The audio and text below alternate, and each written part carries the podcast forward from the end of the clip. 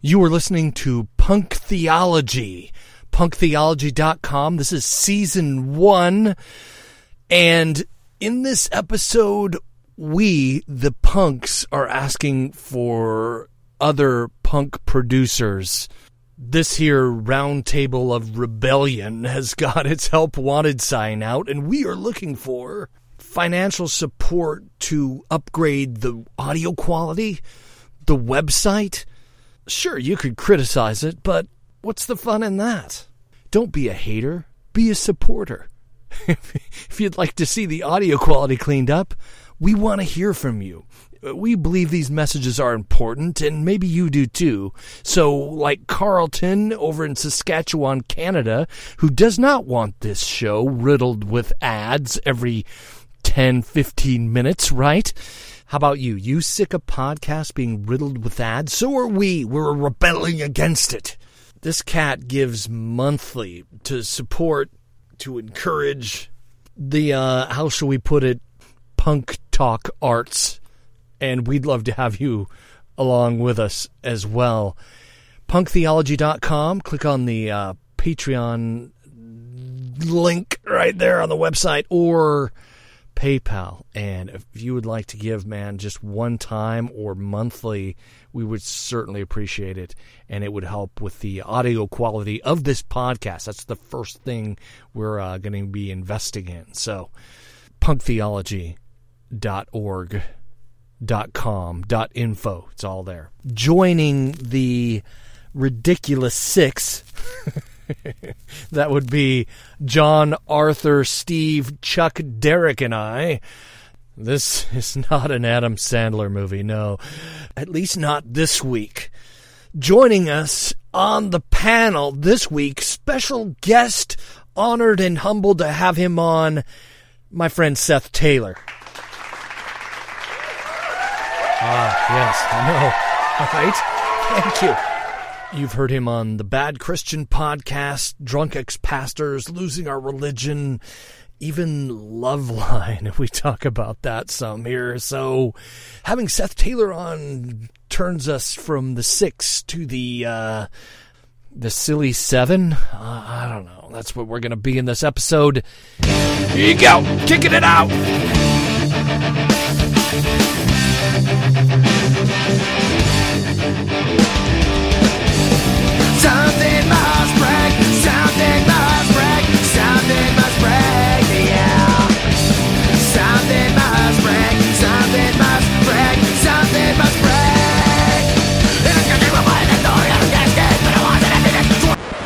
It's interesting because you're talking about how you guys are engineers from linear thinking. I'm, I'm a paint splat, totally abstract, but but it's no different in the sense that survival is survival. You know, maybe I'm a more, uh, you know, naturally intuitive kind of personality. But what's weird is that, I mean, I still, when I was 33 years old, I couldn't feel a thing. I mean, not a thing. Besides rage, rage was the only thing I had, and that rage was so intense. I mean, that I mean, it was it was just you know, I mean, it was freaking insane. But it was one of those things where where eventually, you know, you start to realize that I'm, I mean, it's just pure survival. It's that programming, but it's the same thing. Like, like you you feel this thing kind of come up, and it almost like the emotion rises and it hits a wall for some some reason, and it feels like you're trying to push the Columbia River through a little pinhole.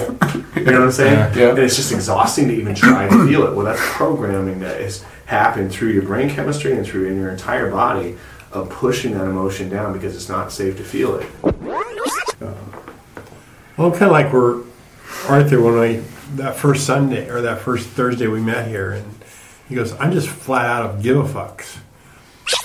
part of us accepts that. And there's other parts of it too where we have our managing and coping mechanisms that suck, but they work well enough that it just holds the pain at bay from time to time. But you're living on that edge where something can trigger it, and then you go into this downward spiral of, of you know tapes playing in your head about your story, about your victimhood, about everything that's happened and that's happening again, and you end up in that dark place again. Like when you talk about your trauma, think of it like a bowl. You know, there's so many ice cubes in this bowl. We start pulling them out, there's less. And what the fuck's wrong with me? I didn't go through some of this bullshit that, it, you know, like I didn't go through anything terrible. It's just, you know, low grade, you know, but, you know, It 18, hurts years, just 18 years of it, apparently. Yeah. Yeah. Fucks with you. Oh yeah, big time. It leaves wounds, scars. But it's, you know, and so we're gonna, yeah, what, you know, whether we touch one person or a, a million people or whatever it is, we're gonna be able to connect with somebody, and that excites me because, well, yeah. like I said, I'm in the middle of this. I don't know what to do. Well, no, I my brain tells me what to do, and my heart says "fuck you" kind of thing. It's gonna hurt.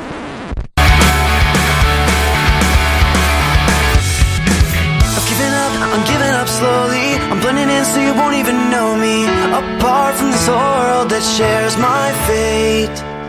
This one last bullet you mentioned. It's my one last shot at redemption. Cause I know to live you must give your life away. And I've been housing all this doubt and insecurity. And I've been locked inside that house. All the while you hold the key. And I've been dying to get out. And that might be the death of me. And even though there's no way of knowing where to go, I promise I'm going because I gotta get out of here.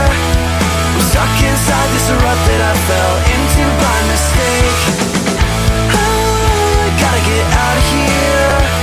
And I'm begging you, I'm begging you, I'm begging you to be my escape. Do what? I don't know. So hey, Punk Theology. This is episode number nine. I just uh, put the deal in the in the. I just put the gun in the holster. I don't know. Chambered around, Round in the Chamber around. chambered around. Like that. It's live. somebody one we have a guest today on the podcast and somebody brought up i forget which one he was but i don't know if you had you guys have all had kids we're all dads here right Yeah. we Yeah. are that's right so i don't know if you ever heard of that thing where you pull the thing and there's like little farm animals on it and it goes a cow goes uh, right Oh yeah. and so, so I thought we could do that today because some people are probably listening, and if they didn't listen to the first episode, they have no idea who we are all, right?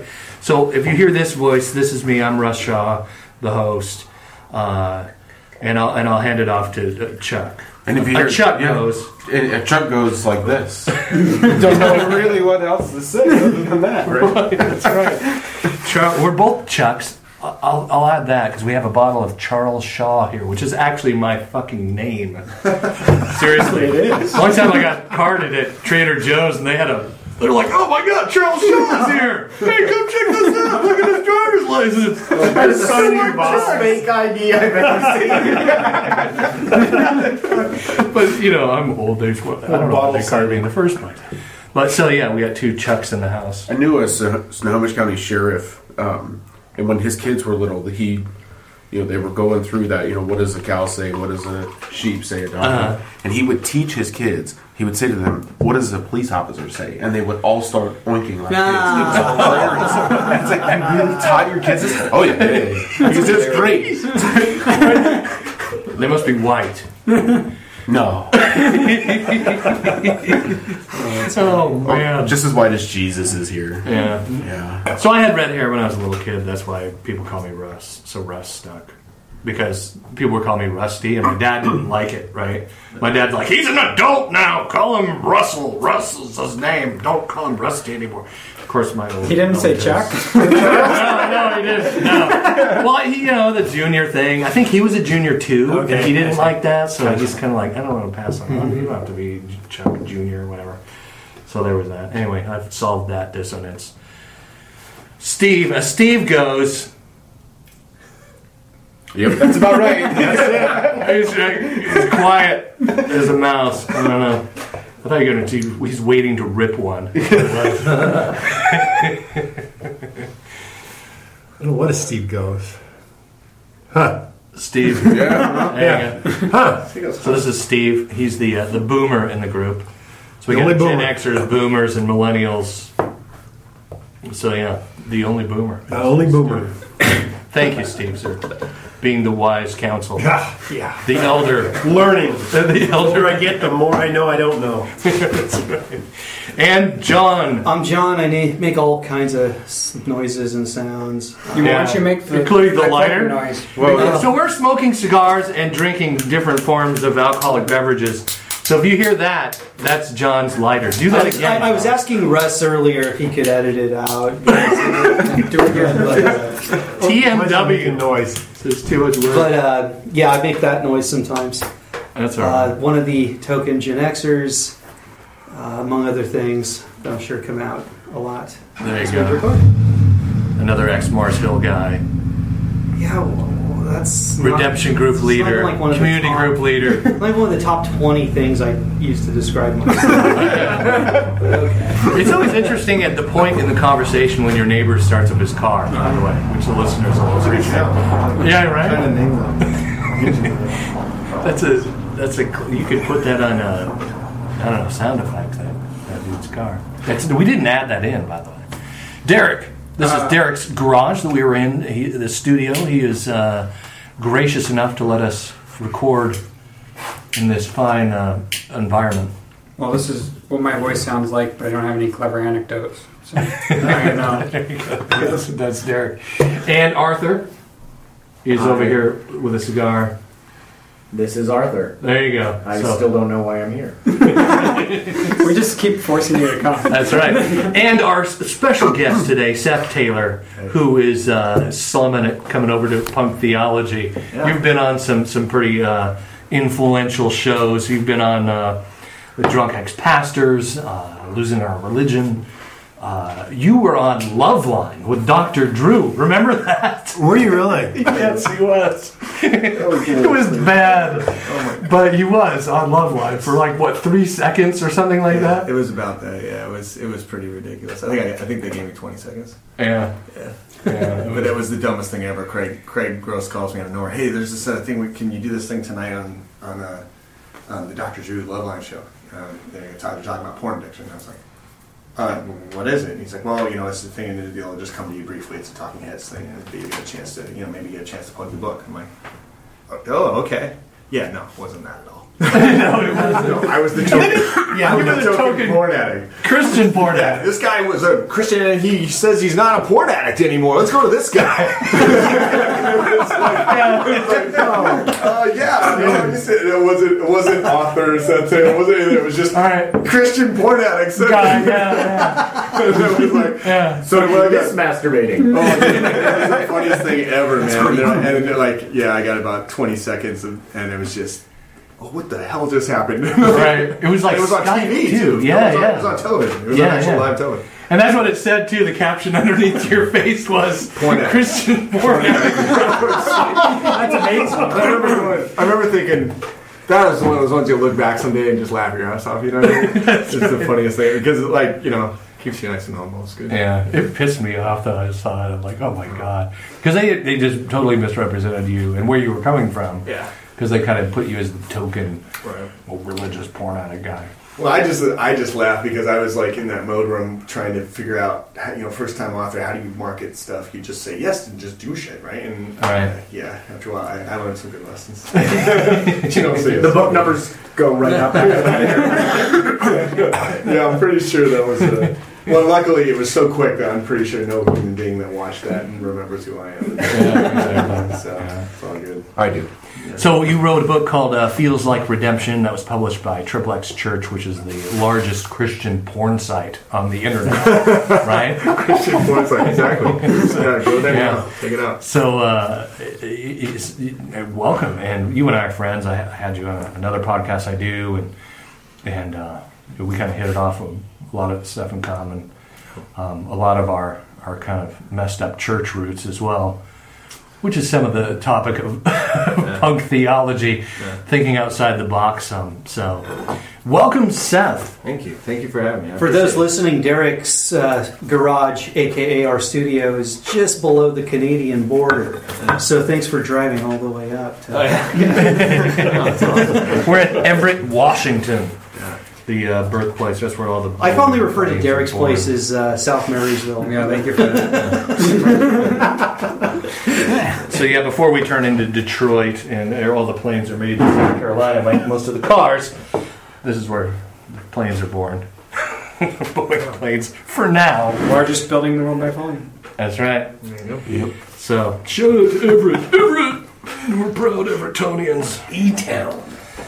Chuck, I wanted to hand it off to you as uh, you, you know, expressed going through some shit. We are talking. The topic of the podcast today is dealing with our shit or one's shit part two, and it has a subtitle which is shit management or lack or lack of. or like of. And that's- well, it, we can unpack what shit management means to everyone, but for for I, I wanted to yeah kick, kick have you kick this thing off. And I that's- go now, I'm stuttering. Yeah. You all right? I'm alright. Okay. and that I've uh, yeah, since we've been kicking around this idea, I've always added the or not, and that's I'm in the doorway right now with dealing with my shit. Um, it's it's pretty heavy, um, and I've always been just super shamed about it, scared of the reactions, and well, I remember I knew you a little bit, and I remember the first time we actually connected was um, I was sitting in church, and I was talking to Chuck Hickman, and I was just like, "Hey, listen, I got I got some fucked up shit." And he's like, "Yeah, what? Come on, you know, just spit it out." It's like, well, I, I was molested when I was a kid, and I'm just bawling, just instant tears. Was that the first time you shared that with someone? No, no. The first time I shared that was a couple years afterwards. I was a Mm, It is the first time high in a long school time. Yeah, oh, a long time, decades. But, what, but share that about high school when you did talk about it. What was a Christian counselor or something like that? No, well, I started. My parents uh, didn't know what to do with me because I was acting out, and they dumped me off at this this place called the Doorway. It was a great, great establishment. They were right in the community, uh, helping out the all the kids that either didn't have homes or their parents didn't know what to do with them, and it was a place to hang out so they didn't get in trouble. Um, and they offered counseling. So my, you know, they dumped me off at the door, and I'm meeting this lady Joyce and just sitting in there like like really? You want me to just open up to you? Like i don't even know you kind of thing. The day i was gonna just tell her what was going on i go up to her office and the secretary's there and she's like oh yeah joyce isn't here today. You're gonna meet with like john or jack or whoever the hell he was. It's like great. I want to tell a dude this? Like no. Yeah. you know like it's and then yeah just so it's just i'm gonna be closed off about it I had a then pushed forward to high school. I had a youth pastor that wanted me to give a testimony, and that was pretty difficult because it's like, okay, here you are as a high school kid, and you're supposed to share some, you know, something that happened in your life and how God moved you, or I just made a bunch of bullshit up. Made up a real, my real testimony too. You know, it's like I'm going through this shit haven't told anybody, you know, I don't know what to do. the day goes to where I'm going to share with the youth group, and like the power's out at the church or some damn thing. And so, no youth group. Next week, some massive blizzard, no youth group. The next week, it's just got canceled for some other random things. It just goes on and on. I mean, four or five weeks in a row, it just got canceled. And my youth pastor meets with me, and he says, he says, "Yeah, Satan really doesn't want you to share your story." I'm thinking, nah, I don't want to share my fucking story. Like every time I come up to this building, it's closed. I'm like, Hallelujah! I don't gotta, sh- I don't gotta share this shit.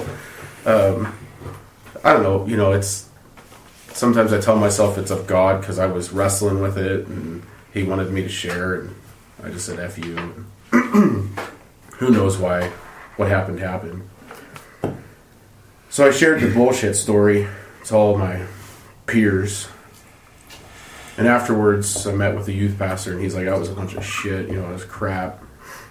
You didn't prepare for it. You know, I really asked you to do this, and So he's like chastising you for kind of. okay.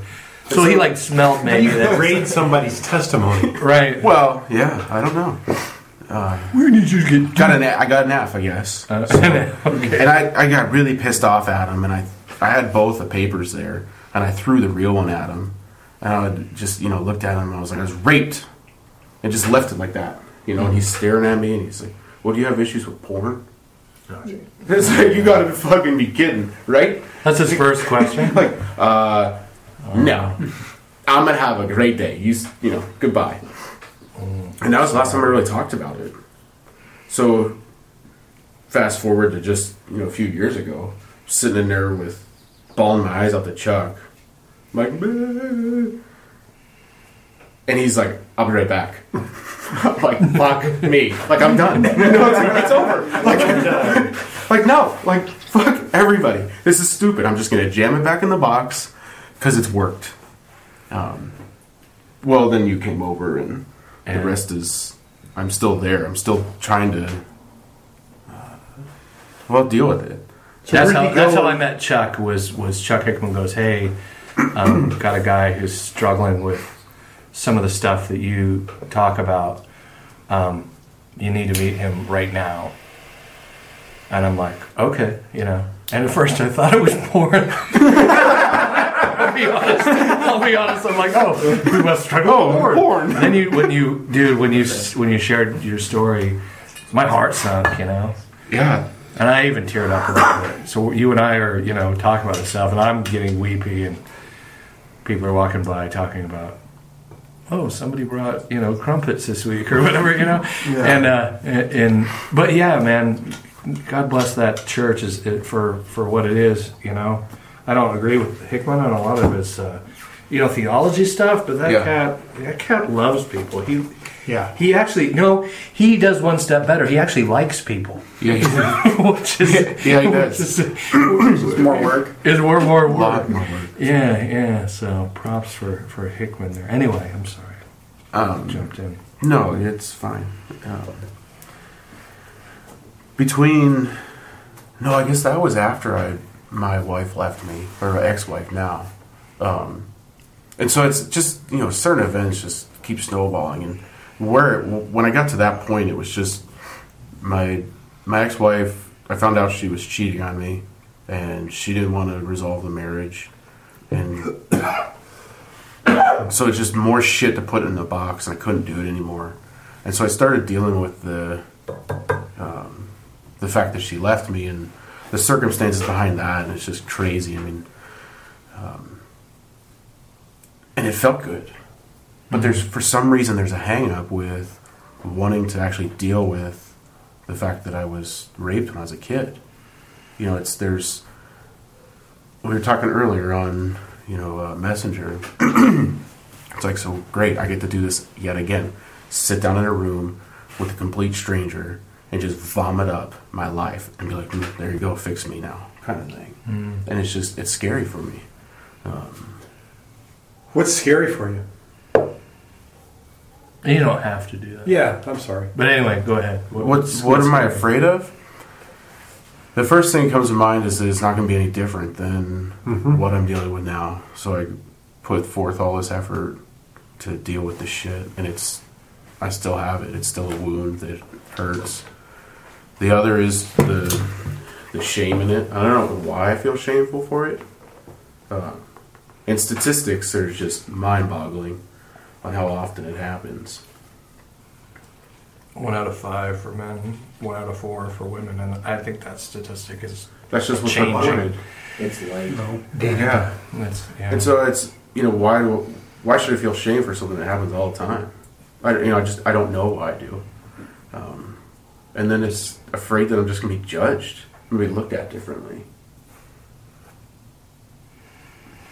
That's really fucking shitty. I'm sorry that happened to you. yeah, Me man. too. Me too. Yeah, and thanks for talking about it publicly, because It took some ball. yeah, it just- Well, and that's man, that's another thing too that why I you know when you asked me about doing this, I'm like "Pff, really, like okay, but then it excited me because it's I do have a story. Just you have a story. Mm-hmm. Arthur has a story. Steve has a story. John, Derek. For some reason, your name comes to mind. That, that's a story. Seth Taylor, our special guest. I can't even remember our special Our guest's guest, our name. guest. Our guest, our guest has a story.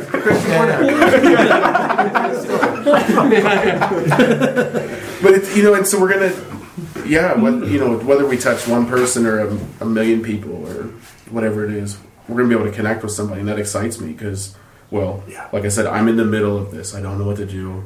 Well, no, I my brain tells me what to do, and my heart says "fuck you" kind of thing. It's gonna hurt. Well, kind of like we're Arthur when I that first Sunday or that first Thursday we met here, and he goes, "I'm just flat out of give a fucks," and that's kind of where I got. 'Cause I just, I was out of give a fucks. I don't care. I mean, I'm I'm just throwing my shit out on the table because I'm tired of it. I'm tired of holding it. I'm tired of hiding it. And and mine is just anger. I mean, it's angry man, bordering on violent. And I was told my whole life, don't be angry. Well, fuck it, I am angry. Mm-hmm. And what do I do with it? Well, you shouldn't be. I know I shouldn't be, but give me tools, give me reason. And for me, I'm at that point. I, like Arthur, I'm out of give a fucks. Where are you at right now, Chuck? After sharing that, how's that? Where you My, at? my heart's racing. I'm all fucking red. I feel red at least. Yes. Yeah. No, I mean it's um. I'm fighting the feelings, and that's it's part of my biggest issue is I don't feel anything anymore. I used to You're joke. getting to where you're feeling too. I'm so proud of you for that because that, that's that was tough for me too. You get to where you you can let some tears come. I mean, just I drowned them. Um, you know, for in high school, I drank a bunch. Um, I started drinking the day I got my driver's license, and then that didn't work anymore. So I started smoking dope, and then I just bolted together because that was even better. Um, thankful I never did any of the other shit. Um, I found other coping mechanisms for feelings. Um, just yeah, I'd always joke that I got three of them. One's dead, the other one's drunk, the other the other one just don't fucking care. And it's what the sad part is. It's probably where I am. But as you're sharing tonight, I can see you coming out of some of that. You know. Yeah.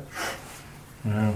Well, That's one of the questions that, that kind of prompted the part two of this episode is is I had asked the question like because I thought the listeners would be interested in, in what what our responses would be on this, and I'm interested in what you guys have to say about this. But why why don't we deal with our shit?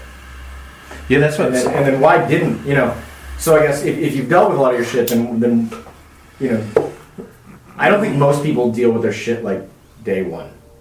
Um, I, I haven't heard that story before.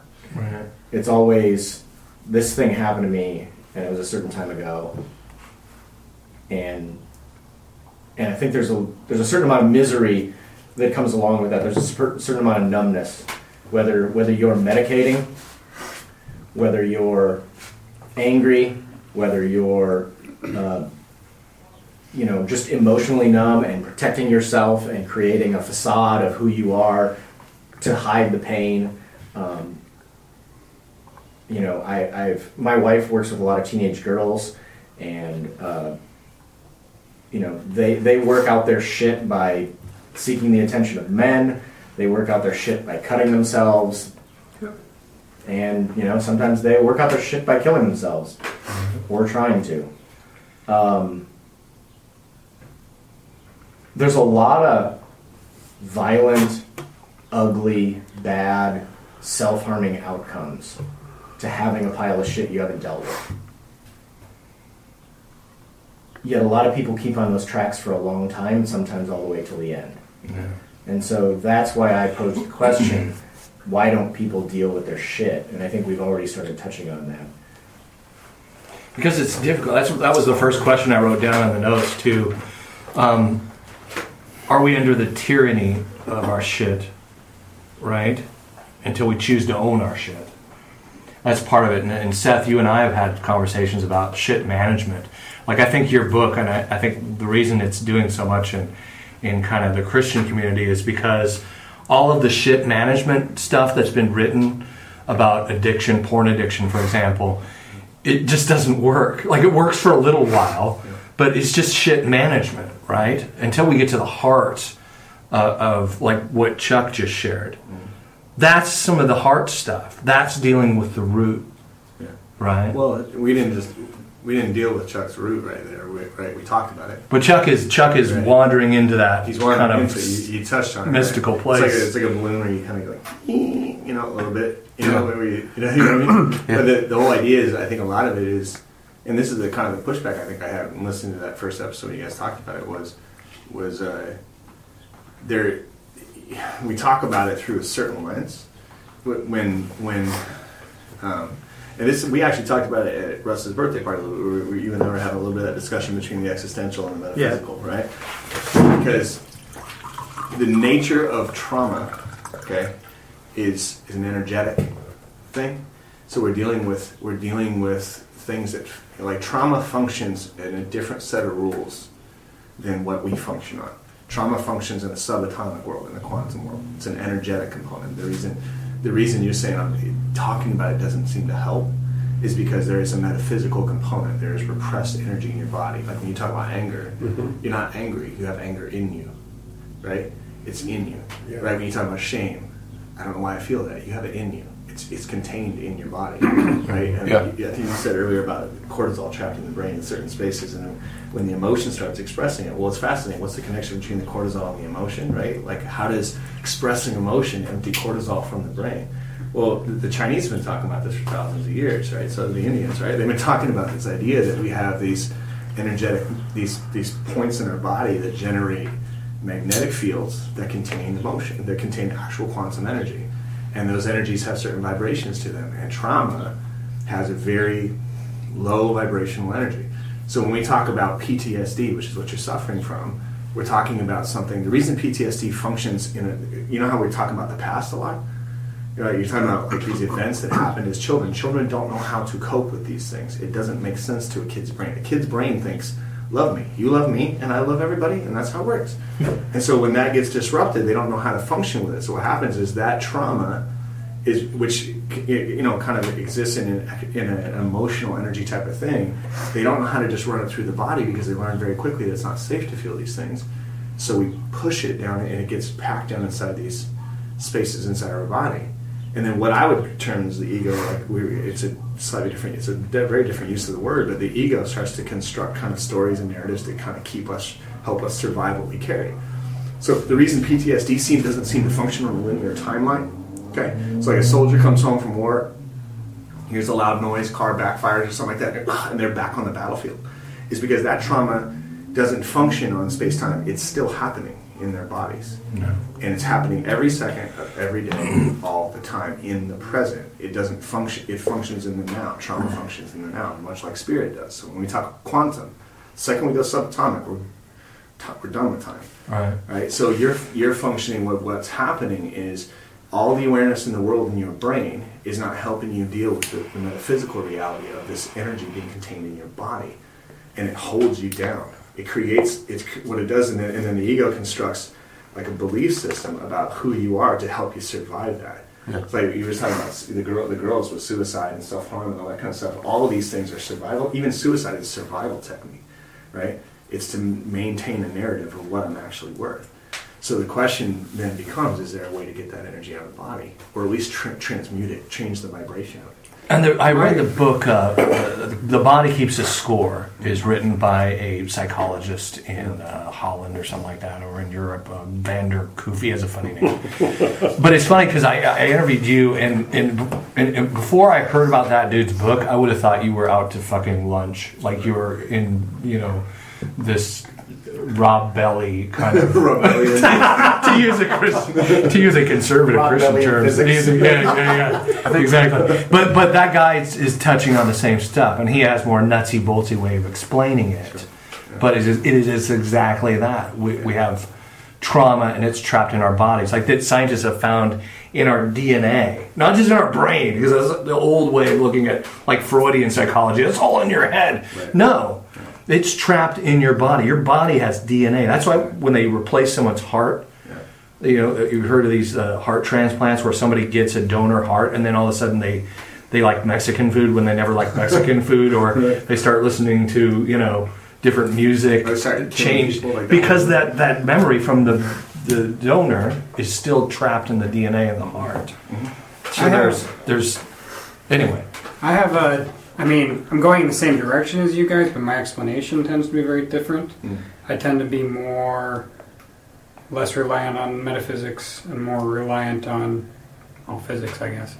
Um, and my understanding that it tends to come more from an evolutionary standpoint, which is then when animals experience trauma, there's a there's a process that starts in their head where they they you know purely emotional. and They go through basically a grieving period. Mm-hmm. You've probably seen an animal do that when it goes through trauma, where it shakes Yeah. and its Yeah. eyes are wide, and and but it's just kind of it's kind of there, but it's not there, and it takes about 24 hours Sure. to get it all the way through the process. When humans go through the same thing, they start that process, but their frontal lobe takes over to maintain control because that's where our evolutionary edge is, is in our frontal lobe. It's not through our you know other physical capacities, Right. uh, and that interrupts the process. Right. So we, we get you know sometimes five seconds into it, and then our brain interrupts it, Yeah. and we've got 24 hours to go, and we go 15 or 20 years Yeah.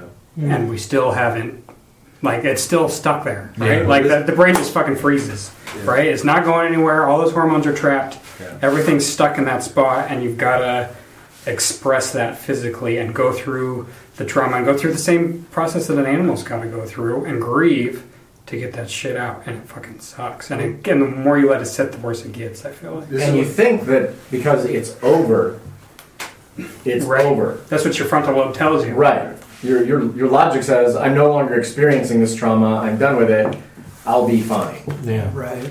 Hand me another beer. Well, this, this is where tradition comes in. That's helpful because, like you read, you know, you guys are all good biblical students, right? You, you read the, in the Jewish tradition.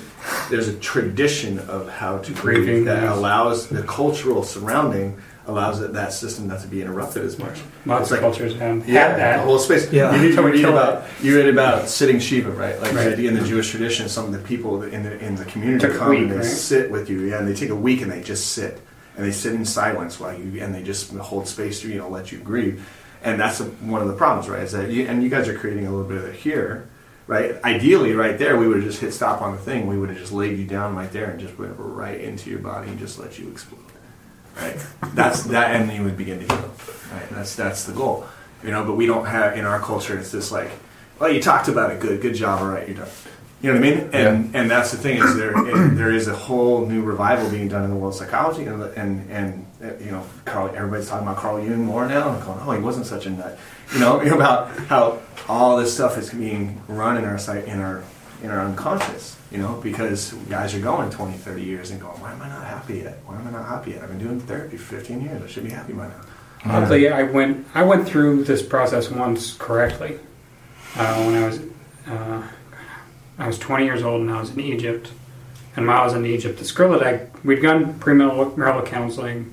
I thought the relationship was really solid. I had spent the first week of the trip talking about how Was this like a Christian thing or a.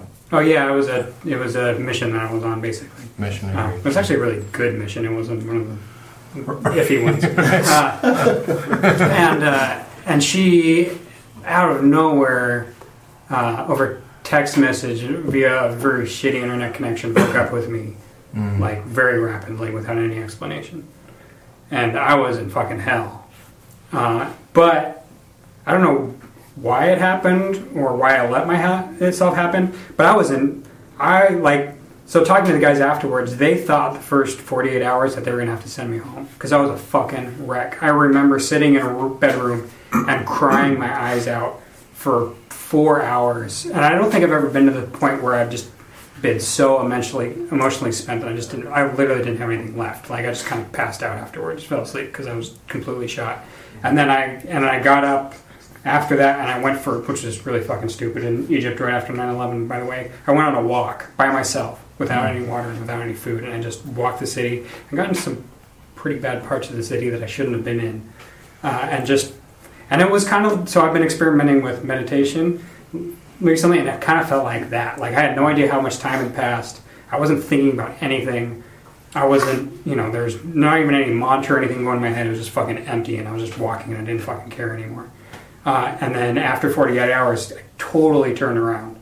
And the other guys talked about this too. Like, like, like I was a completely different person, and the rest of the trip went really, really well. I had some other stuff that came up later as I started to rehash it again and actually figure out what the fuck happened. Uh, it turned out she was. She did let me know that she started a relationship with my best friend at the time when I was No, overseas. That was one of the other things I was dealing with. But so when I got home and started dealing with that, and I didn't deal with that in quite as healthy of a manner. So uh, some of the shit came back. Uh, but in terms of how I handled it on that trip, it was actually kind of amazing how well that worked. Like basically, I didn't know what the fuck I was doing, but it worked. Right. I have a similar story. When I was when I was processing a lot of the stuff that my wife and I were going through, and when I just finally had enough of it, I spent a lot of time. It was a lot more than a couple days, um, walking the streets of Everett, just listening to music, usually acoustic, without words, and and and it would start, you know, by thinking, but eventually I'd run out of thoughts to think because I'd been through over all the shit so many times. There was no, there was nothing new, no new angle left to think about it, and I just really started feeling the pain and the and the trauma of it all. And I guess the way that I describe it, I I don't consider myself a particularly emotionally intelligent person. Um, I don't realize why I'm responding the way that I am. Sometimes I don't even respond. Uh, right away to things, or I, I don't feel them completely in the moment. Um, stuff that affects me, and so it, it just took a long time, and I feel like that's because I'm emotionally stupid. Um, but but that was healing to just let myself actually feel and, and, and grieve pain and loss like a death slowly and painfully. Mm-hmm. Where are you at, Chuck? Look like you're struggling a little bit. It's just, yeah, I don't know. Like I want to deal with it, but I don't. I mean, it's just.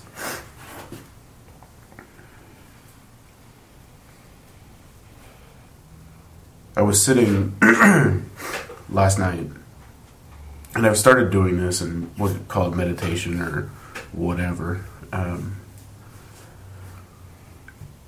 and you know, and I share with you guys as far as this memory that came in to my head, and just had no idea what the hell was where it was from, or completely opposite of what I remember as my past. And there's a humongous chunk of my time as a kid that I don't remember. Mm-hmm. And a portion of it is I don't want to either. I don't want to remember that shit. You don't have to.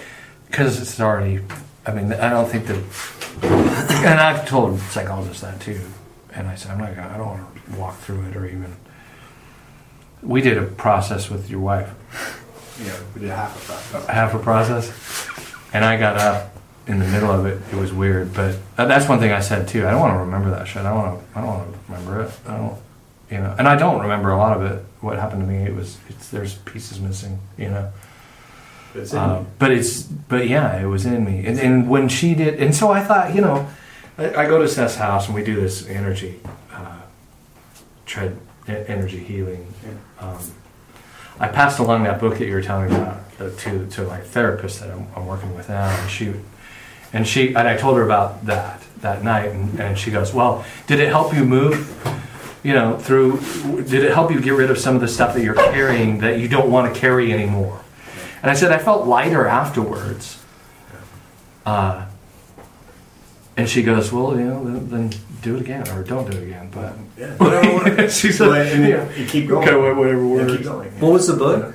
What was that? What was the book?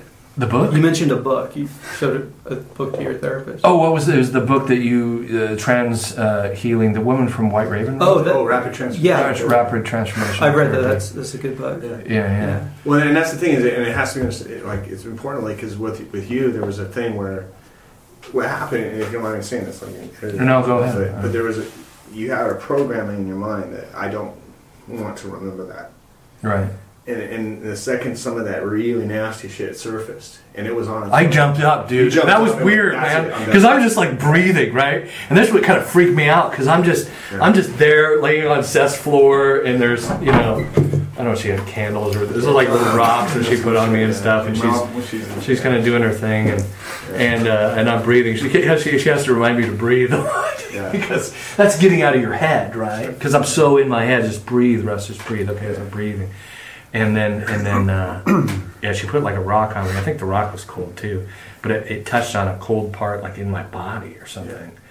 and I and I and I instantly saw a flash of that dude's face, where where how my mind processes his face because I, I still don't really remember what he even Well, it was a demonic entity.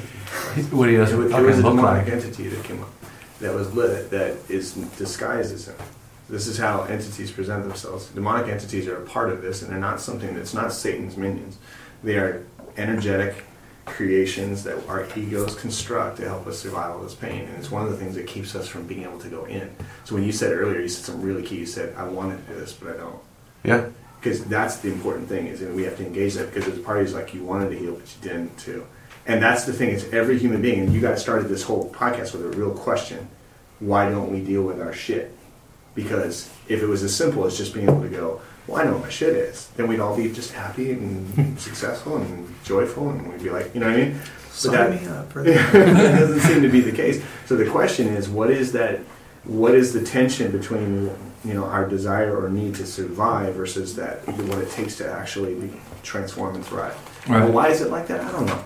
But I but I know this man is that is you- you know it's like Jung said. Okay, and he said that, that no one comes to consciousness without suffering. That people will do the most absurd thing to f- uh, avoid facing their own soul. But in the end, if we don't do the work of making the unconscious conscious, it'll dictate your life and you'll call it fate. Right? And so whatever comes up, we have to be faithful to go, I'm going to I'm going to see this through to the end because I'm I'm I'm done with this shit. You know? Right. So when you say you don't have to, you don't necessarily have to go through all the memories to process the energy itself because it's just energy. Okay, you're all energy, right? We break it down. We get into some quantum physics and we break you all down. We're all made of the same shit. We're made of the same shit. The wall is and the drinks are and the light. We're all made of the same thing. It's a relationship of energy. And so we can deal with that energy without actually necessarily always having to go into the stories. But there's also an element, there's a truth there that actually opens up the stories, that opens up that energy, that allows that energy to start flowing out of our bodies. And that's what happened right there. Is an entity presented itself that was disguised as that thing as a way of keeping you from it. Right? Yeah, And I think- and I think I, I produced that in my mind somewhere to deal with it somewhere in the past. Well, I think, I, and I think the entity, it's a part of that construction of survival of that thing. Right. But that thing needs to be removed or transmuted in some way to help some of that energy flow out of your body. And that's where we start to see radical shifts. So something already. But how do you? That's, I don't know. Like- You stay- I- you stay- the skeptic in me says, Right. you know, I don't know about demons and that kind of shit or entities. Like I, I, I want to believe that it's it's that simple. There's nothing simple about it, but it, Right. but it, or else, Well- you know, I struggle with I struggle with it being. it's simple if you think of it like an evangelical. Yeah, you know, it's Yeah. just good, bad, good guys and bad guys, right? Like you're a two-year-old, but it's not. There's nothing simple about it. Right. It has everything to do with the complexity of how our pain stays in our bodies. Right, right. The Yeah. problem I tend to have with that explanation is that either you decide there's not really anything to do about the demon, or you're you know trying to use the power of Christ or whatever to get that out. Uh, and one doesn't take you anywhere helpful, and the other one I don't know works. I don't know if it works. Well, nobody said anything about the power of Christ to get it out, right? We're talking about we're talking about something. Well, that's where evangelicals would go with Right. that. With Right. that, The with cosmic that. Christ, anybody as, going as there? Rohr would say. Was But it- I, but I just mean That's Yeah, where yeah. that's probably where people are Yeah. rubbing up against that idea is because they're already picturing the solution in their head Sure. and they're going fuck that shit. I've I've been to s- I've I've been there. Uh, it weirded me out when they did it and it didn't fucking work. Right. Well, So- and that's the thing is that's what. Well, that's it what- did work for a little while. I'll be honest. Like a couple days after it, I felt a lot lighter, and I felt, uh, I felt, yeah. I think that the word that I can come up with is lighter. Yeah. Like I had you less- You moved some energy. I had less heaviness to You- me you after it that energy out of happened. It's a finite amount of energy. Like when you talk about your trauma, think of it like a bowl. You know, there's so many ice cubes in this bowl. We start pulling them out. There's less. Eventually, when there's But then they came back, like the ice cubes come well, that's the, and there, there we and there we get like it's interesting even talking to you guys. The reason Mars Hill comes up so much is that, that one, there's trauma that's still present with us from the these And it's happening out there. Like we- Mars Hill just exposed a, a a thing that's hidden in other churches that now people are pointing back to Mars Hill, going, "Oh, we'll see, Well, remember what and happened in Seattle?" Well, I wouldn't even That's say Mars, Mars. Hill's not the trauma. Mars Hill's the result of the trauma. We, mm. we, we gravitated to places like that. We gravitate to we, gravitate to Mark Driscoll's of the, of the world because there's trauma in us that's trying to find a solution. That's Yeah, trying to find a resolution. I need the guy who's got the answers. Yeah, Daddy, they'll give us the answers and spank us if we're bad. You know what I mean? And we created it. You know what I mean? We and, and we you know we shape our gods and then our gods shape us. And so there's this this kind of thing that happens where we, we go towards that. But but if like like it's interesting because there's a certain amount of programming. Like we say the word demon in everybody's brain, you can you'll know what your programming is right away when you go to that space, right? That's not what I'm talking about at all. What I'm talking about is trauma, like how trauma functions in the human body is is very complex. We are creators. Yeah. So, like out of the spirit. So, if we if we were to divide your psyche into two sections, which I think is a, actually a fair way to understand it, of, of ego, the part of you, the reptilian brain, the part of you, the frontal lobe, the part of you that helps you survive, the caveman, right, and and your spirit, this higher kind of grounded, you know, like what, what quantum physics points you to when we get into field theory, right? This part of you that's actually grounded to everything else that seems to have the ability to pull something Right, the inner- much, much deeper, right? Self. two operating systems, the Apple II, you know, E versus you know the highly advanced operating system. If those are the two parts of us that go into it, right? Most of us are functioning through that rudimentary system because we are actually trying to just survive everything we carry all the time. The question is, how do we shift over to that other system? Healing the inner wound. That was my second question on my notes here. Is, is kind of what you're talking about. You're going into. So you know the, the ego and the spirit. We kind of touched on that the other night. So And, uh, can I Yeah, where do you go with that? take a step back and then Sure. kind of address what Seth is take, talking about and what you're. I think so. This may be a totally separate topic, uh, but lots of us in the group, but especially Arthur and I, tend to like to approach things with a lot of skepticism, um, and a lot of the way my skepticism and Arthur's, I believe, manifests is challenging. Uh, people making statements with authority uh, that are not, you know, that ultimately just come down to their opinion. Um, and that's kind of where I feel myself engaging you Right. on some of that a little bit. In that, like, you know, something that John's brought up that I've, you know, that he summarized something that I've said is like, who the fuck are you? like, like, you know, we're That's kind of the we're Driscoll a little bit. wound. A little I bit, think I right? recommended Yeah, a yeah, Richard yeah. Rohr book Well, to you, and you're like, "Who's the fuck? Who the, fuck, fuck is, is that guy? Right, like he's Richard Rohr.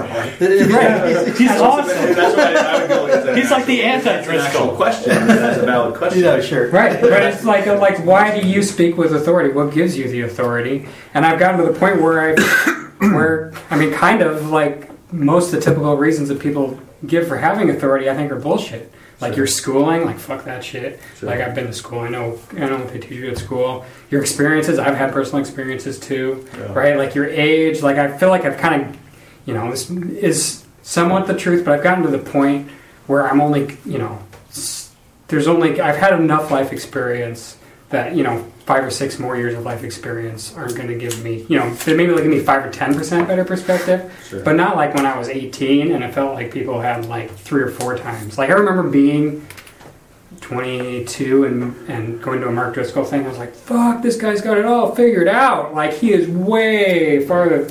I'm just loving that authority, which I think can be a healthy thing. I don't want to shit all over that. I think it can be good for people in their 20s to have that authority. But I've definitely gotten to the point where I started to explore the idea of like, Yeah. well, you know, to quote The Big Lebowski, well, that's just your fucking opinion, man. Like, But there's a wound there too. uh huh. There's Yeah, definitely a wound. It, it, it, it sounds like like some anybody speaking with a real authority triggers something inside you. for sure. Yeah, yeah. Because if that's, it's a valid question, so well, who, well, who the fuck are you? But if it's an actual question, because the, the way you speak, it doesn't sound like a question. It's No, it's definitely a challenge. yes, it's a challenge. See, it doesn't sound like a question. but I track with you on that, and mine's more of a question because I, yeah, okay, I I'm an engineer and I know a whole hell of a lot of stuff, and I don't know much about any of what you guys are talking about, Right. And so that's just mine is more of an unknown. It's okay. So where are you coming from? Why Yeah. why do you have the answer whereas Russ doesn't? You know, how are you better off than he is? Sure. And well, and the shit that like bothers me is like Yeah.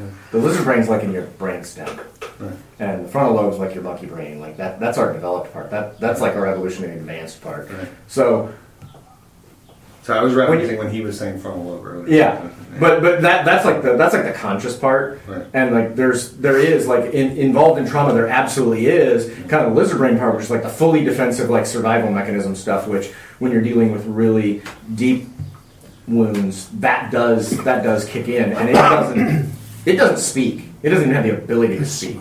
Um, but kind of to go back to, to kind of, I wanted to swing back to the, the question of why don't we deal with our shit? Because I think that's we haven't really answered that question.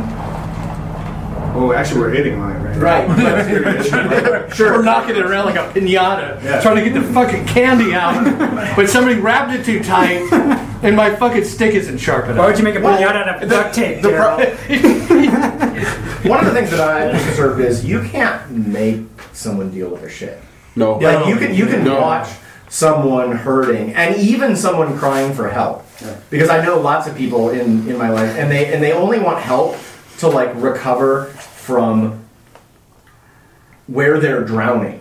Mm-hmm. And I've used this analogy with my, my wife before with, with somebody that has just for well over a decade in our life reached out for help when they're drowning and we throw them a life preserver and now they're floating and they don't want to go any better than that. They don't realize they're still lost at sea. They're just not in immediate danger of drowning.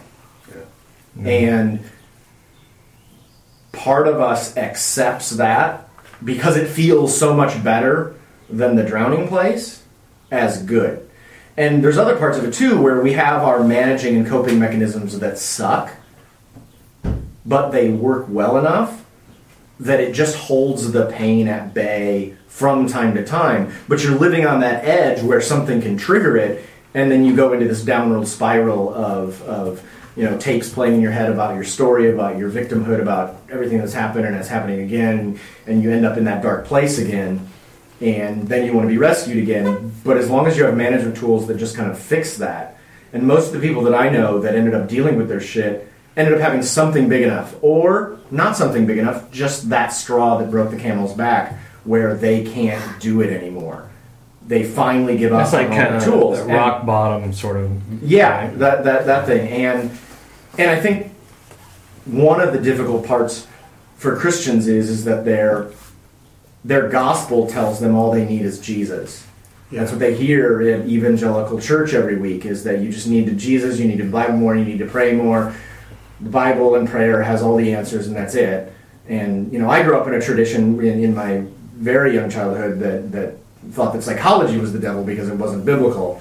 Um, and and I think there's a lot of people that are on that spectrum of some sort of where, well, the non-Christian versions of healing and their answers don't offer you anything. Ultimately, you need that, and I think that holds a lot of people back because they buy into that and they don't want to betray that. They, they feel like they betray their faith if they step outside that for for healing and for solution. And but I think ultimately, you get to a place where you just don't want your shit anymore, and and and you get sick of the half measures that haven't worked. I think. I mean, so why people don't deal with their shit is a very complicated question. I don't want to gloss over that because there's a million variables typically. So trying to nail one down is, you know, Oh, can absolutely. can be dangerous ultimately. You know, well, I fucking diagnosed it, and it's all these other things. But for me, the two that pop out are one is it's a lot of work, and usually, if you don't have your shit together and it's all over the house, you've already got a lot of fucking work. And the idea of doing more work is exhausting. Like I'm trying to balance all this fucking bullshit, and you want to put another fucking thing on top of it, and and not a little fucking thing like a like this is going to take intense work for a really long time. Like fuck that. Yeah. And the reason some people have to I'm hit- good at managing it, and I think that's part of this conversation too. Is the shit management, right? Like I've been good at managing it thus far, so why can't I just keep managing it? Is that maybe where you're? Yeah, I mean that's that's definitely one of the excuses. And then the other thing is, uh, oh, shit, I was trying to I'm sorry, I No, was okay. totally through. Um, uh, the other, the other thing is, if I don't deal with it, I still have the hope that I can fix it.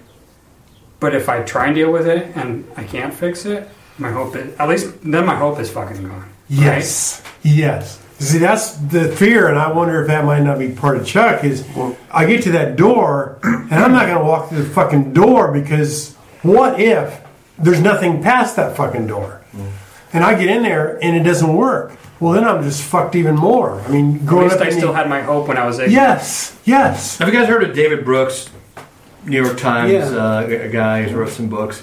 He wrote a book uh, called Building Character, and maybe that's part of what we're talking about here. Um, the Road to Character, sorry. Uh, and, and, and he said that people finally get to a place, usually during middle age, uh, where they start seeking on the inside. Uh, people seeking inner peace or inner light. And he talks about the, this this concept of the two Adams, right? That Adam one asks, "How does stuff work?" And you know what? I just want success. That's what you know. People approach a guy like Seth, like what you wrote, and go, "I just want the porn to go away." So they're they're working out of that that first Adam, right? But then the second Adam is kind of like, "I'm out of fucks." Right? That's Yeah. that's the second Adam. As he starts talking about that, the second Adam says things like, "Why am I here?" And ultimately, I just need love. I need redemption. You know.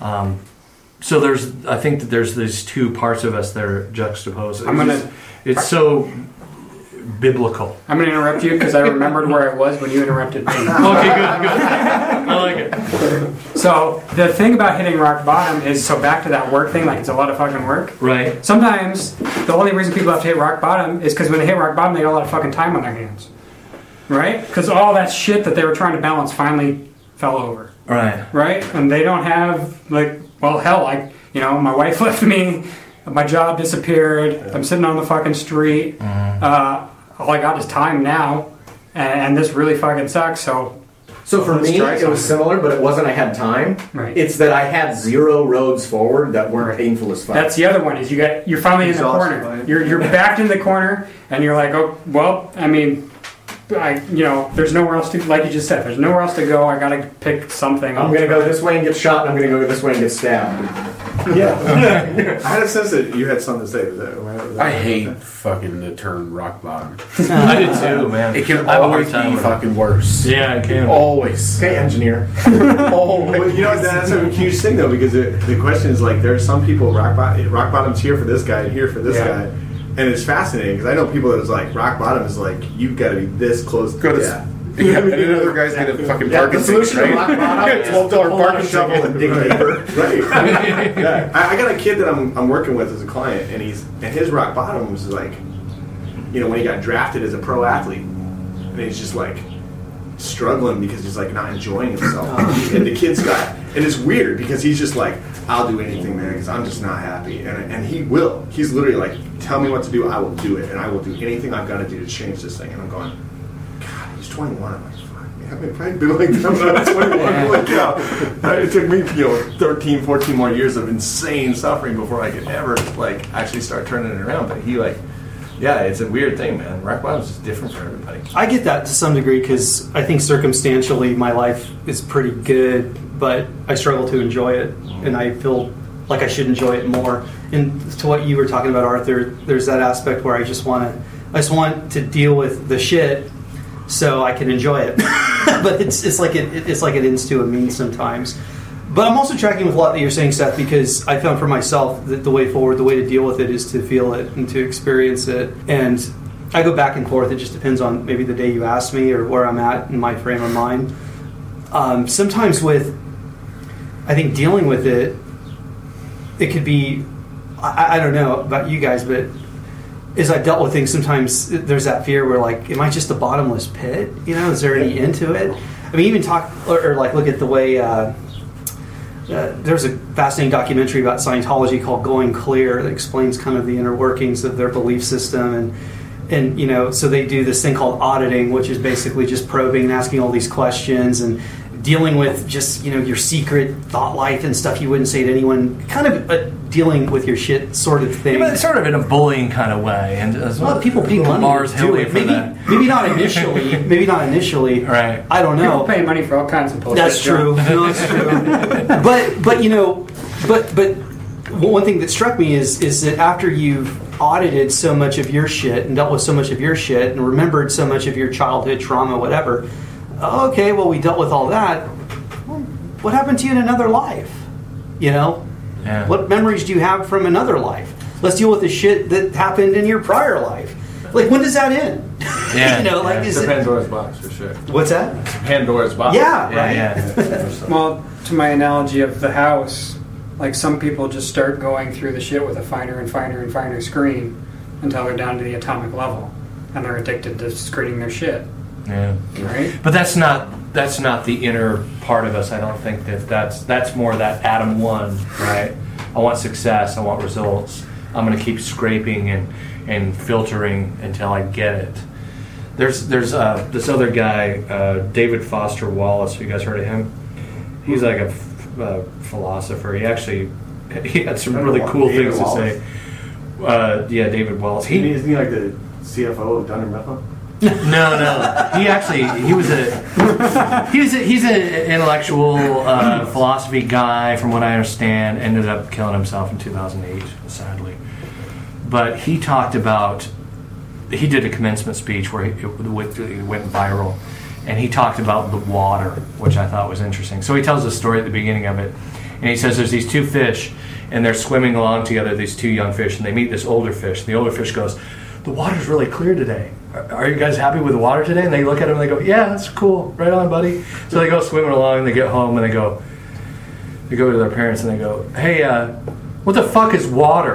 right? So it's like a consciousness thing. And I think that, and, and a lot of what he talked about was life is difficult. We get to the grocery store and we're tired, and you know, you worked all day and you sit in fucking traffic staring at brake lights, and that's water.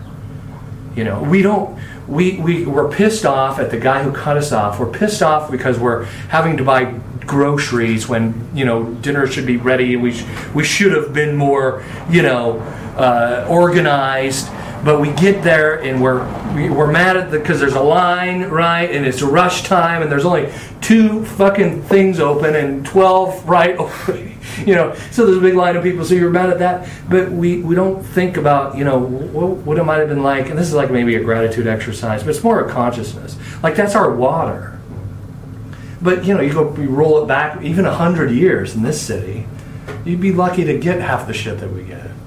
We, we we have a lot that we're not grateful for but our water is trauma. Our water is kind of like what you were talking about with the evolutionary biology. I think for a long time, our brains have been programmed to, you know, have our head on a swivel because something might jump out of the fucking bushes and get us.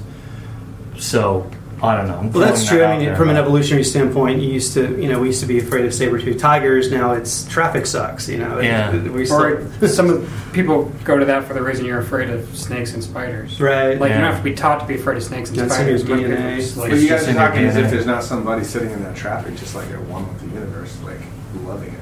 right. Like, Yeah, which yeah. is very, very. That's, that's actually a thing. You know what I mean?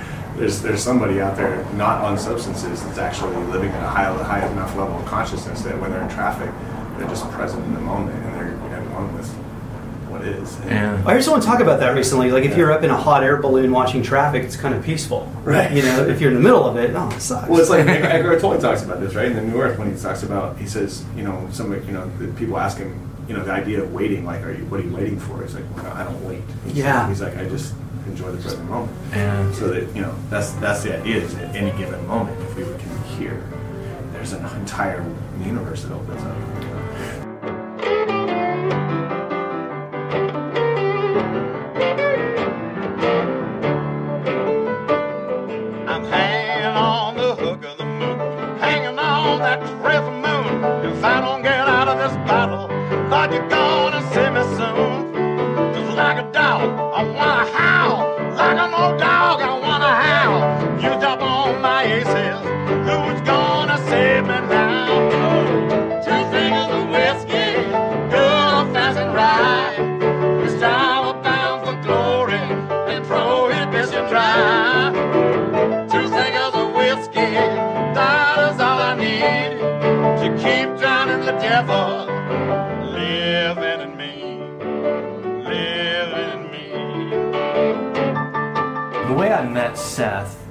was through John. Actually, John was the last person to say, dude, I read this guy's book, and you're not even like a like a, a chronic masturbator.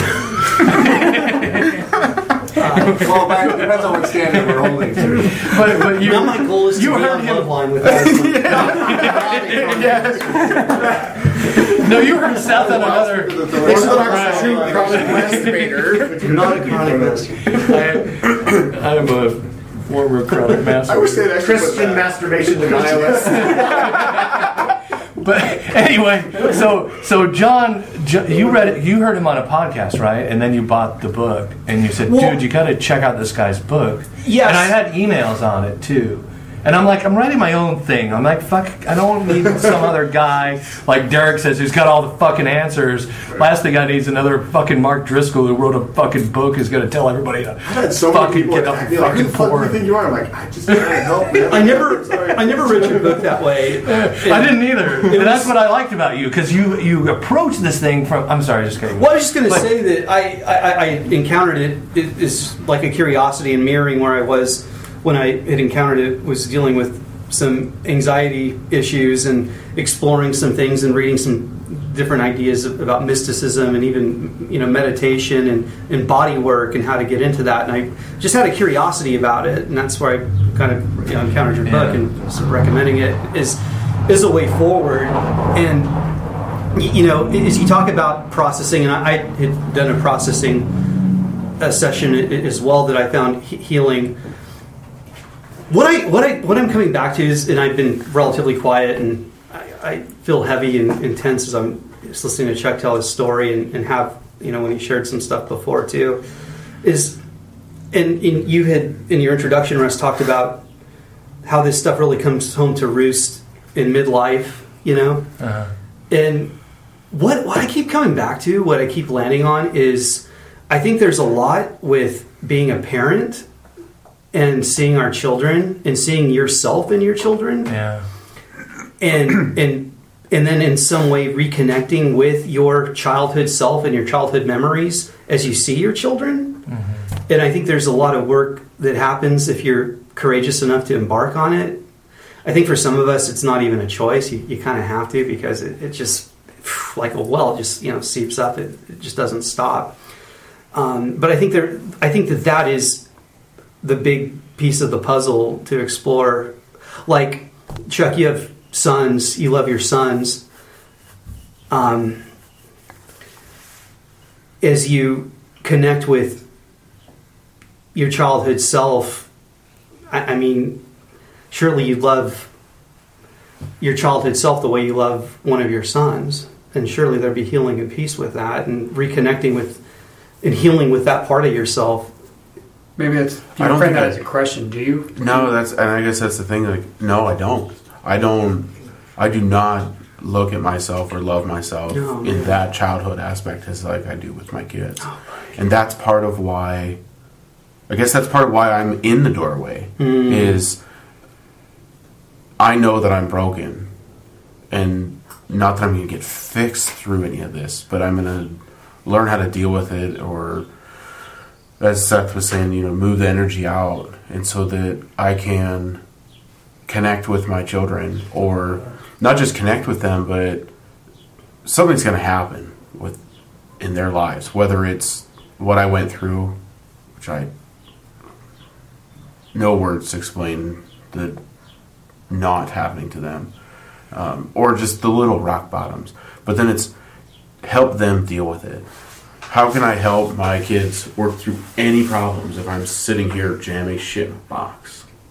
You know, not hi- just hiding all my emotions. They come to me with a problem, and I'm going to be the I'm going to be that guy that says, "Well, do you do you watch porn too?" yeah. How old are your sons? Uh, seven and almost five. And that's what I. So, so, so your five-year-old son, your seven-year-old sons, they're they're worthy of love, but your five-year-old or seven-year-old self, you don't. No. Do you?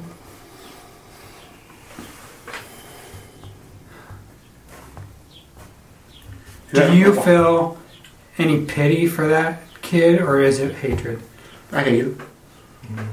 Is it because he was so fucking naive? Yeah. Yeah. Yeah, I mean, there were so many opportunities to stop it, And I that's, chose not that's, to. That's not. And- that's not your responsibility. Well, That's so, that's the so thing. let's I let's hold through off for a second because I don't want to address this with logic. I want him to just just feel it. So don't talk him down. Why do you hate that kid? Because I should have stopped it. There, I um, he was a he was a teacher at the school that I went to, and um, he ran this summer basketball program and asked me if I would run the scoreboard. Sure, extra money, you know, as a kid, you know, and then it's this guy's showing you affection that I wasn't getting elsewhere some whole crazy shit happened during one of the weekends. Um, and another kid uh, walked in. We were in the hall. Another kid came upon us, and he left real quick, and I'm just laying there. And I didn't say anything. I mean, very easily could have just been like, help, just help me. Mm-hmm. And it was, I covered, I just, I did what I needed to do so it wouldn't come out. And it's like, why? Why would, why the fuck would you do that? Stop it. Dude, I did the same thing. What do you wanna- The same thing, and and you were a kid. Well, what do you want to told so many times. what do you want to say to that kid though? You're dumb. You're an idiot. What else? There's nothing else to say. It's, come on. Like, wake up. Like, it's stupid. Why would you not say something? That's that outside part of yourself that's still focused in on yourself. You know. Can I, I want to say something real quick because Derek's hitting on something important. Because what Derek's trying to do right now is create space. You know what notice that? Mhm. You notice how everybody gets a little bit, we get a little trigger and we want it because everything. We want to save Chuck. Yeah, well, we want to save Chuck because we want to save ourselves, right? So what Chuck's experiencing can invade into our our own trauma. It has a way of slipping past the our conscious self, right? And so in Derek's way, we're trying to fight to hold the space. Going, come on, because he can see it's coming, right? Yeah. It's coming. It's coming. and It wants to come. Because when you start to feel, you, your spirit starts to go, hey, we can get this out. It starts squeezing like a toothpaste tube from the bottom. Mhm. It starts wanting to push. That comes that- out of your eyes. yeah, it starts wanting to push that emotional energy out of the body because it, because the spirit's job is to heal us, right? That's a part of us. It's not a it's not a mystical wizard thing, right? And so he's he's over here going, come on, just hold hold, you know, and that's huge. Can you feel it right in your core? Yeah. It's right there. It wants It's hot. to come. It wants to come, yeah. And there's a lot of energy in there. And you just want, no, no, no, no, keep it down, keep it down. Obeying that programming. And you can go right into that, man. But what's interesting is your programming says, you, you know, the anger is directed towards the thing. And what needs to happen is we switch that anger to the one that really hurt you. It's not his fault. Mm-hmm. It's not your fault. You know what I'm saying? Sure, I hear it. So I want you to think about your kids because I think that was a really good comparison in that when you when you watch your kids grow up especially at young ages kids are amazing before they're like preteens. They're still amazing when they're preteens but they're just amazing for different reasons. But before they're preteens you introduce like your kids to like other kids and they almost invariably, especially at those ages like five and seven, even earlier, three and four, where they just accept the other kids you put them with. Like they're completely reliant on you to, and they, and they trust you because you, you're their parent. You put them in a situation, and they just they trust and they accept, and they believe, and they don't fear, and they're they're not super guarded in those pre-wounded states where where you know kids have been really hit them at their core. I mean, sure they, they've met other kids that have been mean to them, but they're not like deeply wounded yet necessarily. And so when when your kid screws up and you have the perspective of like, oh, they did something I wouldn't have done because I know better. But you see that as a parent and you go, well, they just they just didn't know better. And and so you don't come down hard on them because they're a kid. And I'm, I'm sure you've had that experience with your own kids, right? Correct. That So why am perspective I- about yourself. Why am I doing it now Right. myself? Can I go back to the? I mean, you know, hit you back where you were again. Uh, can you say something nice to that kid, to, to little you? You don't have to mean it, but can you can you come up with something? Because that's something you need to practice. So and I have a hard time with that. Um, empathy is a, a weird um, issue that I have. The whatever it is, your dog's sick or wife's ill or whatever it is, you know, and you share it. It's like, oh, I, I you know, I'm sorry that you're you're going through that. It sounds hollow to me, and so I don't say it. Can you do it even though it's hollow? What would you say? I have a hard. That's I have a hard time with that. Just make something. You up? feel it. Fuck the words. Yeah. It just sounds So, hollow. so, So, I don't, don't worry about the language then. Yeah, can you go there without saying it verbally? Yeah. And what's the little kid saying back?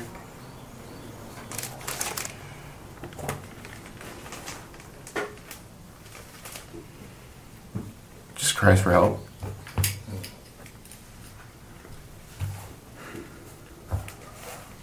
So, what would you say to the guy who is uh, maybe a teacher at your son's school, and your son walks into the gym, and the teacher is going, "Hey, come back here. I want to talk to you," and he doesn't know you're there, but you see that. Where do you go in your mind towards that teacher or towards that kid?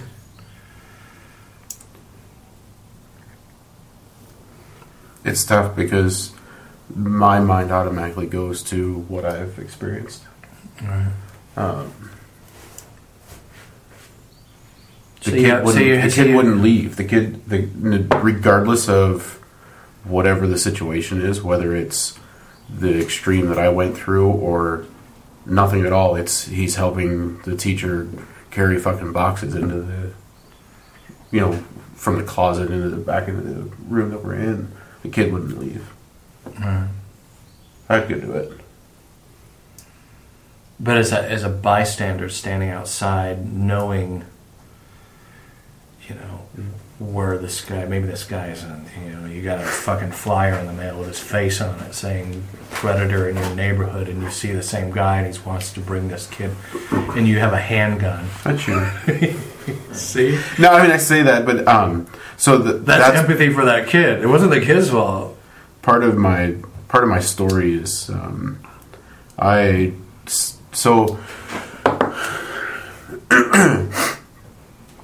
elementary school and high school was two separate places. Um, elementary school was through sixth grade, and then as a seventh grader, you were just jammed in with the high school. We didn't have very many kids in the school, so it ended after the summer of sixth grade. Um, some shit happened with another student and him, um, and he left the school district, and it came back that you know like he wasn't doing anything. Woe was you know poor this teacher for everybody dragging his fucking name through the coals. Kind of like the mayor right now. Yeah. um, somehow I got in contact with him when I was 16, and it was over the summer. He's he invites me down to um, his place in Virginia area near DC. And it's like, yeah, DC's awesome. I'll come down. And that was the excuse I told everybody that I was, you know, just going to go hang out with this awesome teacher that just had his name dragged through the coals. And I was planning on killing him. Mm. And that's just where I was. I didn't. Um, there was some other things that had happened, and Arthur, you had said about like closure on it, and I, I don't know why it's hit me. It's just raw with that because I've never looked at it that way. Um, I met his girlfriend, and we went back to her place and came inside, and she had a, a kid that was right around that same age. And it was, like, why don't you guys go off and play? Why, you know, the adults do adult things. Went into his room and he had this look on his face. It was like, fuck you too. Like, you're going to do it to me too. And I, I shut the door and I just said to him, I was like, no. Like, I know where you're at. and you, when we leave, and it's going to be real soon, um, you need to tell your mom. And he did. Which is why I didn't. I would, yeah, I would have killed him. So where's he now? I don't know. Don't know. Prison, maybe? Hopefully. Because she didn't report him, right? Yeah. Yeah. Yeah.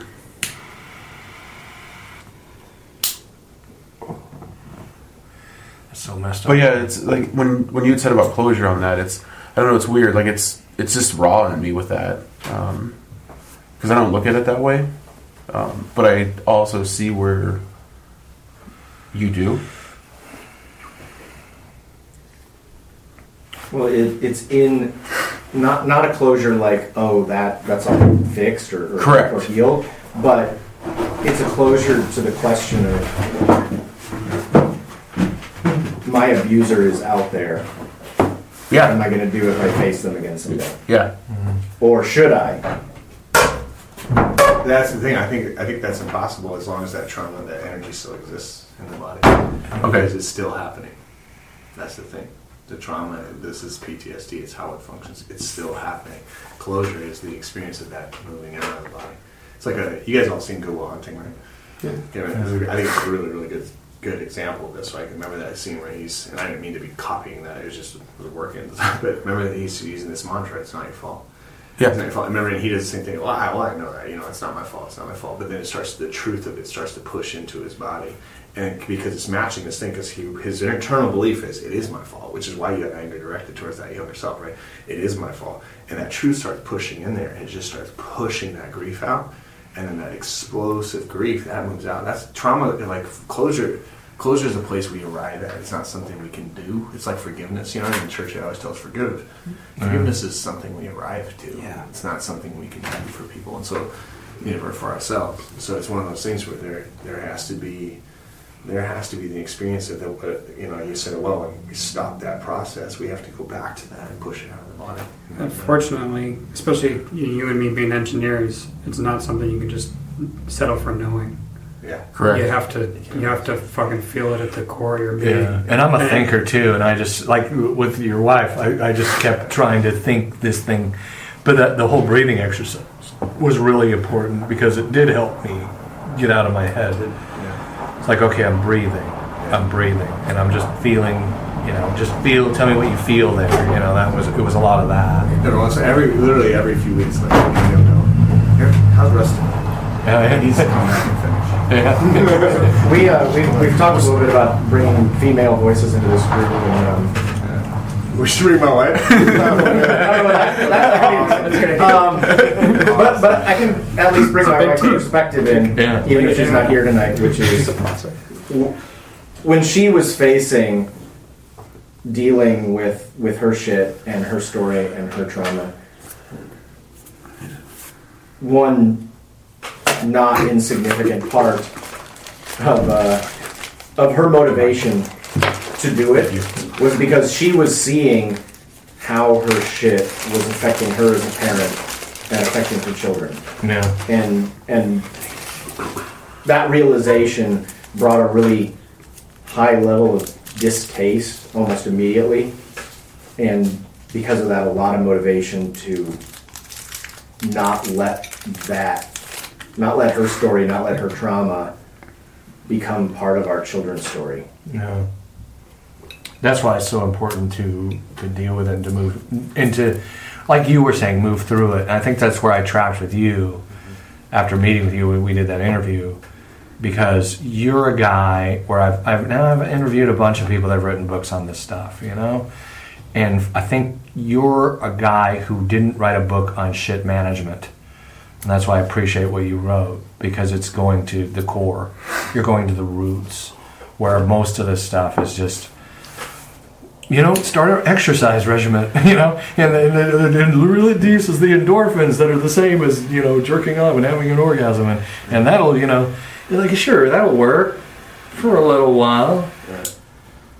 But until you get to some of these root stuff, and just Chuck sharing your story, I, am kind of because I've done some of this work, I'm just noticing myself. Like while Chuck is sharing, I reached across, I grabbed a cigar that I left here last week, I lit it, I poured another beer, Um, I drank the rest of my wine. Like there's something in just you sharing what happened to you that brings me to a place where I'm like, oh fuck, you know, because I've been there too, dude. And I I used to not like pictures of myself as a kid on the walls. Like my wife put on. I gave my wife a card. It was one of these like cards where um, it's like a little boy and a little girl. And the little boy's handing her a flower, you know, and the little boy and little girl are in color, and the background's black and white. And my wife really liked that. So she started putting up pictures of us as kids on the walls. I'm like, oh, oh no, take that shit down. I don't think I said that audibly, but it was it was going into what you were talking about because I was still I was mad at that kid, and for me to and you're so right. Like I can't I can't make you go to the place where you're forgiving that kid. I had to arrive at it. You're you're so right because I, I had to get to that place where I'm like, oh, you know, I was just a kid. Like I was just a fucking kid. My therapist says said something a while back, and it was we. I, I go to a group, and it's a group for uh, male survivors of childhood sexual assault. And in the group, she said, next time you see a kid who's about the same age as you were when it happened, just just look at that kid for a minute and give him some empathy. you know, just stop out of your day and go. There's a kid about nine, about how old I was. I was just I was just a fucking kid, man. He was just a kid, Chuck. And that shouldn't have fucking happened to you, you know. I'm, I'm so sorry that that happens to anyone, but you know, You're not who you were. You're, you weren't then who you are now.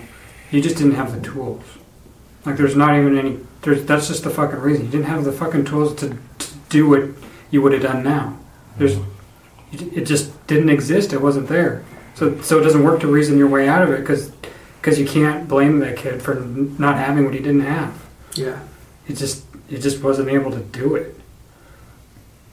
healing comes from the inside out.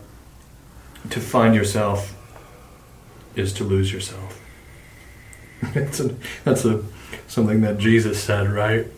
You really want to find yourself, you have to lose yourself, and that's maybe the biggest, hardest part of getting past shit management and actually finding healing, right? You can't think. You, you find after a while that the thinking, trying to reason it all, is a survival. you Well, it's, it's actually counterproductive. So, Yeah. like people like me and Chuck, like if you've got to feel that for 24 hours, and you and me, I feel connect on this and that.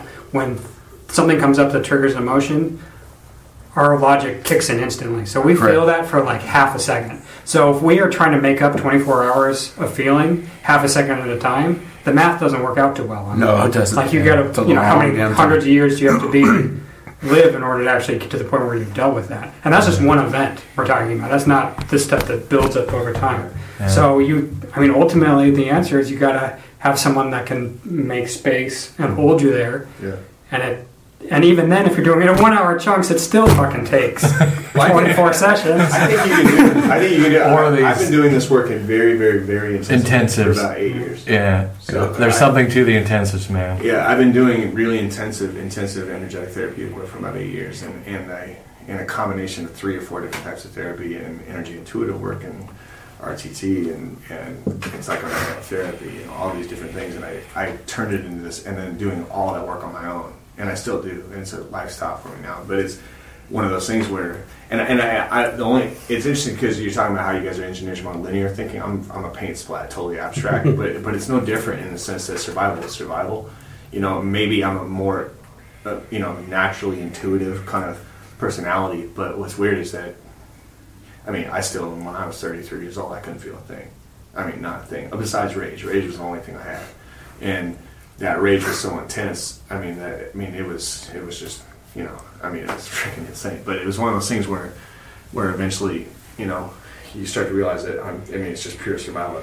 It's that programming, but it's the mm-hmm. same thing. Like like you you feel this thing kind of come up, and it almost like the emotion rises and it hits a wall for some some reason, and it feels like you're trying to push the Columbia River through a little pinhole.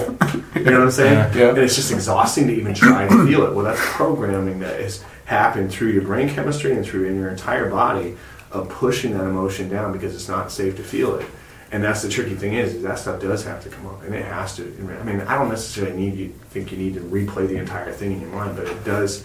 It, there is a whole reprogramming that happens through that, and then when you have, and then in the wake of it, there's a shift that takes place, and more and more.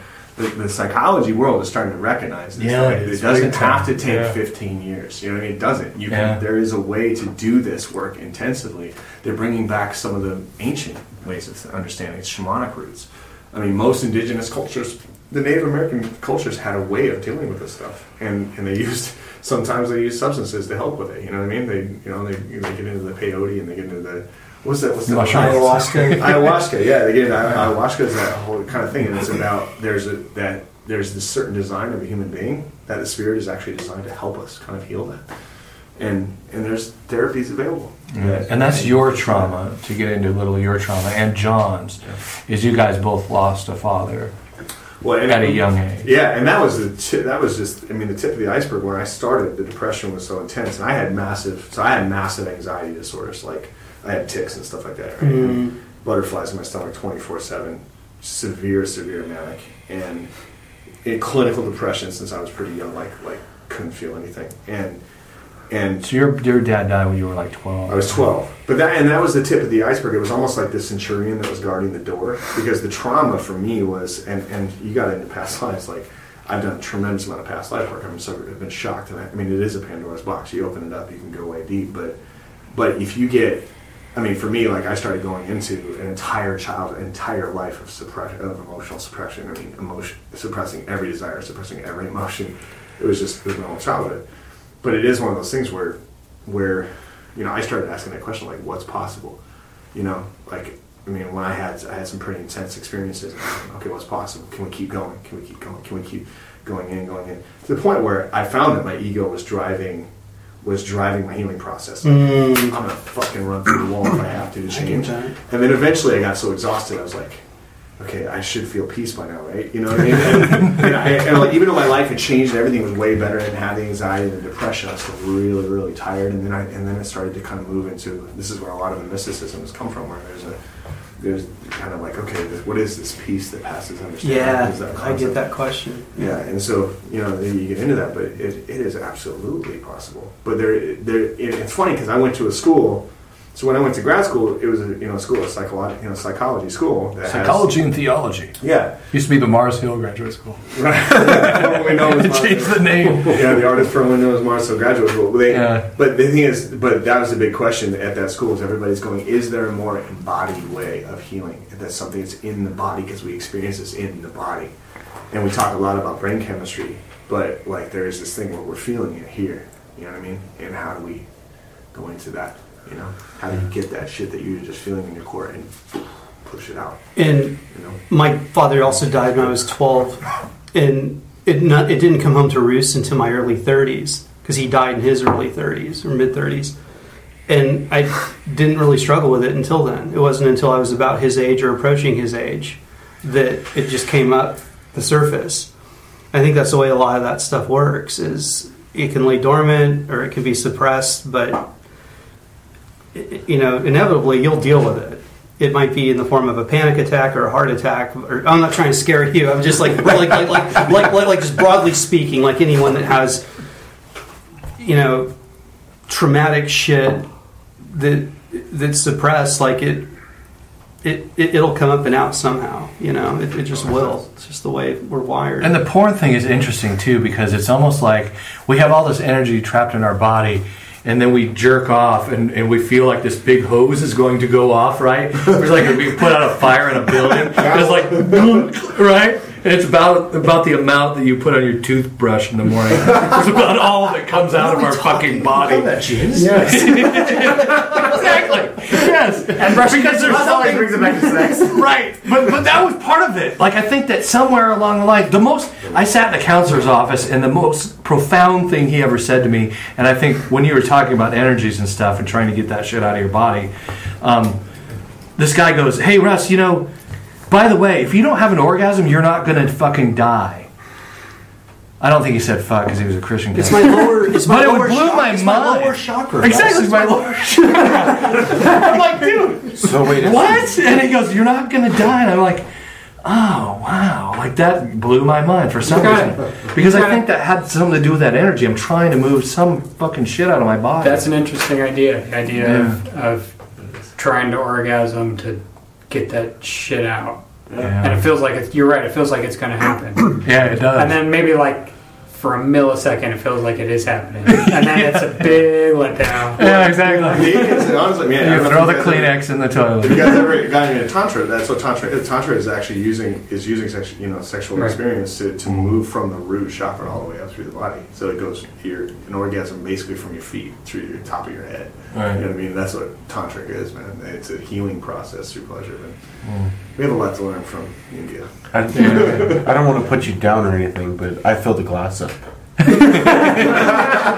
a shot glass. Only took six months, but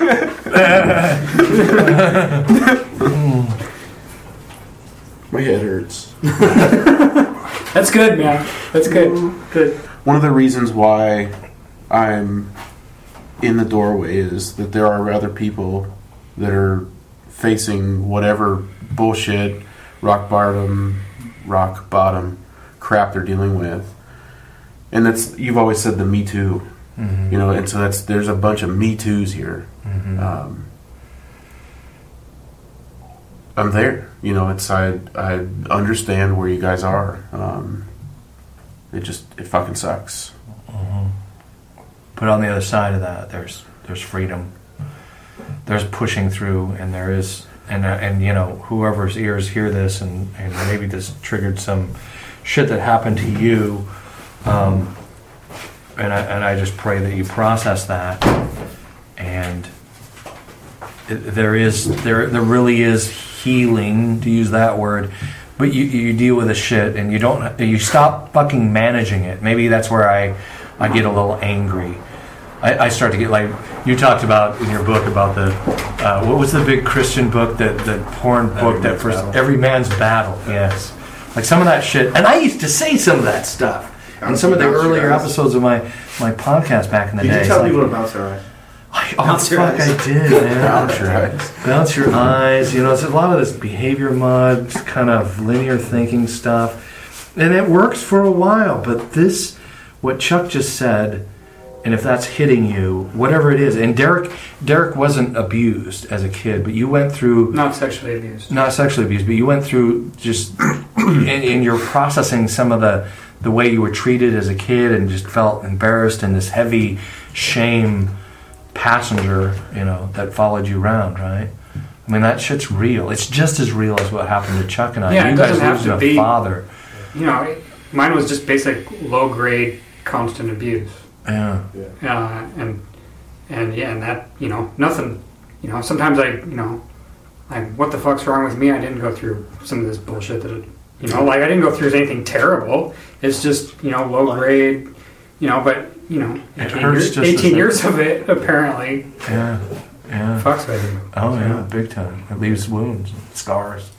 Well, it's weird because like a lot of people say the human condition is you come out of the womb and you feel entitled and completely like ready, like love me, Nah. Yeah, just love me, and and you learn very quickly that ain't gonna happen, you know. Or if you don't learn very quickly, it gets beat into you over a long period of Right. time, and that's that's kind of where I am. I didn't learn very quickly. Well, you, the thing is, though, it, it's funny because it, it, it's one of those things where you start right there at the beginning, right there at the beginning. I think a lot of people it starts in the womb. There's a sense of a relationship with mom that is one of those ones where it's that your mother's own shit starts coming in. Because there's two things that can love you in the world unconditionally. It's a pet and a baby, right? And so many women like they, you have a child, and the child becomes born, and they feel so loved and so wanted by that child that right away that cycle of that of that conditional kind of love starts to set in right there, and then it becomes that becomes the vat that you're kind of slowly boiling in. You know, like the frog that kind of Right. you know, the mm-hmm. temperature. That's your normal. Yeah, that's your normal, and you learn it right there from the beginning. The reason that we we end up with it in our 20s and 30s, going what the fuck, is because at, at those young ages, those are in the developmental phase, like when we're trying to develop our identity, we have no idea what to do with that. Because you're still trying to deal with the shocker of like, why didn't they just love me? Like, like, I was supposed to be loved. Like, why was I not loved? yeah. You know, I remember the first time I went, oh shit, my mom didn't love me. I remember I was in process. I was in a very deep process, and I looked at my brother, and he wasn't there, but he was like there in the spirit. I just said, "Why didn't she love us?" And he goes, "I don't know." And it was like, and, and it, you know, if you ask my mom, "Do you love your kids?" Of course, she said yes. But that was not my experience. You know, that was not my experience. Was like I had to give and give and give and give in order to get that thing I needed. You know, to this day, that's the, that's how she orients herself towards me, and I have to like just notice it now and go, huh. I guess, and I can still feel the little boy inside me when she's around, going, "Will you love me now, please? Will you love me now? Mm-hmm. If I write a book, if I help thousands of people, will you love me? You know." Oh, I actually said that to her one time. We were filming a, a film. We were doing a, a video for the for one of the things with the book, and she was there taking care of the kids. And I said, "Hey, mom, this video is going to go out to a million people." I said it to her. She goes, "Really? Yeah." I go, "Are you proud of me now?" Mm. I think I had some anger just, mm-hmm. just come up. Yeah. Mm-hmm. She, and she just kind of looked at me, and I walked out the door, and then she came back there. She goes, "You know, I'm always proud of you." I'm like, yeah, it's weird. I never feel that ever. You know. And I, but then I was like, ooh, and I noticed some stuff coming out I had to kind of deal with. You know what I mean? It was fascinating. But that's the thing. I think we spend most of our lives trying to figure out what the fuck happened. you know, why wasn't I loved? I was supposed to be loved. Uh, You know? Dealing with shit with your mom is a. Uh, That's I don't get- I don't get or we just we just had Father's Day dealing with shit with your father. You know, I remember who was it? One of the one of the bad Christian guys. You were on that podcast too, right? And uh, one of those guys had that question. He says, you know, he says a lot of guys like to talk about surfacey stuff. He goes, one way to just cut right into a conversation is to say, "Tell me about your dad." you know, especially us guys, especially he's like, "Oh wow," you know. Women too, though. Yeah, that's that's a that's a question that gets to that inner inner self, that Adam two, right? That that Adam, that the, the part of us that goes, "Why am I here? Yeah. Yeah, what what am I doing here?" So, Chuck, what does the next thing for you look like in terms of your healing? Do you have an idea about where you might need to investigate or pursue, or something practical, tangible? To me, it's more professional help. Yeah, Hey, I'll throw this out there, and I'm going to throw it out publicly. Uh, so I go to this group on Monday, and I have these four guys that are in the group, and the therapist is on vacation for two weeks, and those four guys are coming to my house tomorrow, and you you can come too. And this is not some therapist who's paid and is going to sit there and listen to your problems. These are four guys who've been through some of what you've been through. Some of the, these guys have been through horrific shit that makes what you and I went through look like fucking Charlie in the Chocolate Factory. Um, but they're coming to my house tomorrow, and, and maybe that's a way to another Me Too step. And it's not we're not gonna be fucking doing therapy or anything. We're just hanging out. We're just dudes hanging out because I kind of like these guys. They've been through a lot, and and the way their their stories unfolded is really interesting. Yeah. But uh, you know, you're more than welcome to come. I've told them a little bit about you, and uh, yeah, man. So maybe that's what I don't know. But if you're, I don't want to put you on this fucking spot in front of our millions of listeners. Millions, uh, millions, millions, in front of the, the 35 people who are listening right now. millions of the millions of listeners. Yeah, but I'll throw that out there if you if you want to. Maybe that's a, a toe in the water. I don't know. Oh, you're expecting an answer right now. No, you don't have to answer. but it's seven o'clock tomorrow. You know where I live. Cliffhanger. Yeah, did you hear that, Chuck? He's gonna come. Right? We're gonna we're gonna sing songs about Jesus and light a fire and let's get a candle. Kumbaya. We're gonna have we're gonna have purity rings and we're all gonna put them up. No. Oh God.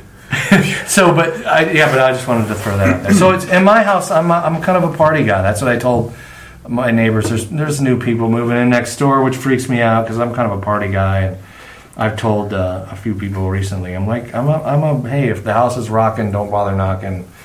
Come on over, kind of person. And my neighbors are more than welcome, and my friends are more than welcome anytime. there's chickens and Ozzy Osbourne. There's chickens. chicken. through the speakers. That's right. Yeah. Which Old is sometimes metal. a scary combo if you get to Yeah. yeah, that's right. So I'm just throwing that. At this. But but I don't know. Anyway, Maybe it's a a part two, but Seth came in saying he had some pushback for us from the dealing with our shit part one. I, Yeah, it got to be part three. it could be part three. I'd be curious to know what. No, I mean, I think, I think we covered a little bit. It was one of those things where, where I, but I'm, so I- I'm coming at it from a pretty mystical standpoint. Sure. I truly do believe that healing is possible at every level. I think the question is how, you know, is there's this question of what do we want and are we willing to go where it, I, I believe that every human being has a spirit. I believe that spirit is grounded in, in, in something called, we could call God or the universe. And I think that that has everything we, we need to actually heal whatever is whatever is there. But but I think that the question then becomes what it, what does it take to go to that space? I think a lot of our programming goes into this sacrificial relationship with some external deity, and that stands in the way of that healing. But uh, I, I you know I think that I think all things are possible. So so my you know I just think that. Uh, I think most of us would we actually have an internal system that says survive above all above all else. And I think you hit on it really early. You said most people will heal to a certain point and then they go, "It's good, I'm good."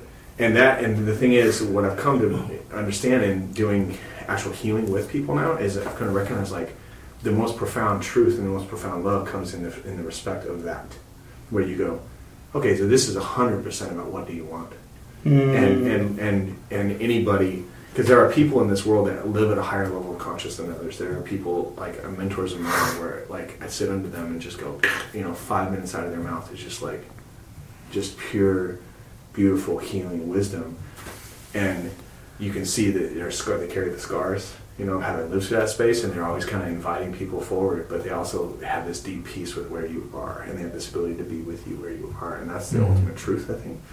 But but uh, I think all things are possible.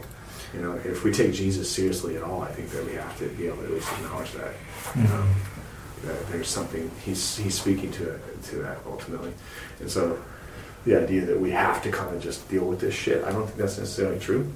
I think that that's okay though. I just don't think it's necessarily true. Mm-hmm. I think I land somewhere between you and Derek, probably closer. we suck at ending episodes. Yeah. Probably closer to you, Seth, a little bit, but I think sometimes when we define things, it comes down to semantics. Like, you know, it was, like we've had some conversations, Arthur, where like I'm like describing what I would call management. You're like, oh no, that's healing. You know, and, and sometimes like management and healing, like they mean different things to different people. So, so I l- last week we, we didn't record. We just got together. I, I had like a like a, a meditation analogy that I found helpful, where uh, you know, in in the thick of dealing with your shit, trauma, acute somatic feelings, whatever. It's, it's, like, it's like your hands are in front of your eyes, and that's all you can see, and you're just blinded by, oh, my, my that's all I can see. Oh, I can't see anything else. And, and some healing work, body work, meditation, whatever you're embarking on, can give you some useful tools to, okay, put your hands on your lap, and okay, there's there's more than just my hands, but Your hands in my peripheral there. vision, my hands are still on my lap. They're mm. still there. Yeah. It's just that awareness that they're there. I allow them to be there. I don't overreact to them. They're just there. That's when you Chuck realize asked- there's water, right? Well, Chuck asked. Well, and, yeah, and then that's where I interjected is no, the healing is the aspect of your hands are no longer there. Yeah, Chuck doesn't want his hands on his lap at all. It, they're not on my lap. I don't have hands. That's healing. That's it. And it's it, it is a weird. That's magic. well, what you're speaking to is that, is that knife. once I was blind, now I see. Right? There's and this the thing is that any of us were raised in Bible stories, right? You're raised with these stories of tremendous power and extreme like, Yeah. things where it's like like once I was blind, now I see, and you got to go. And, and, and we're raised with these implications that there's this amazing thing possible. We never experience it, and so like we were raised with this massive cognitive dissonance at our core. Oh God! and, and and there are a few of us. I think. I mean, there are people. I know people in the world where I've seen people that go, "I'm willing to put that to the test. I'm going to make my Yeah. entire life about putting that to the test." We should have an interesting uh, discussion with Arthur about that one. Part three. Wait, part four. And- and wait, Russ, will you please pray us out? Lord, thank you for Oh, fuck off.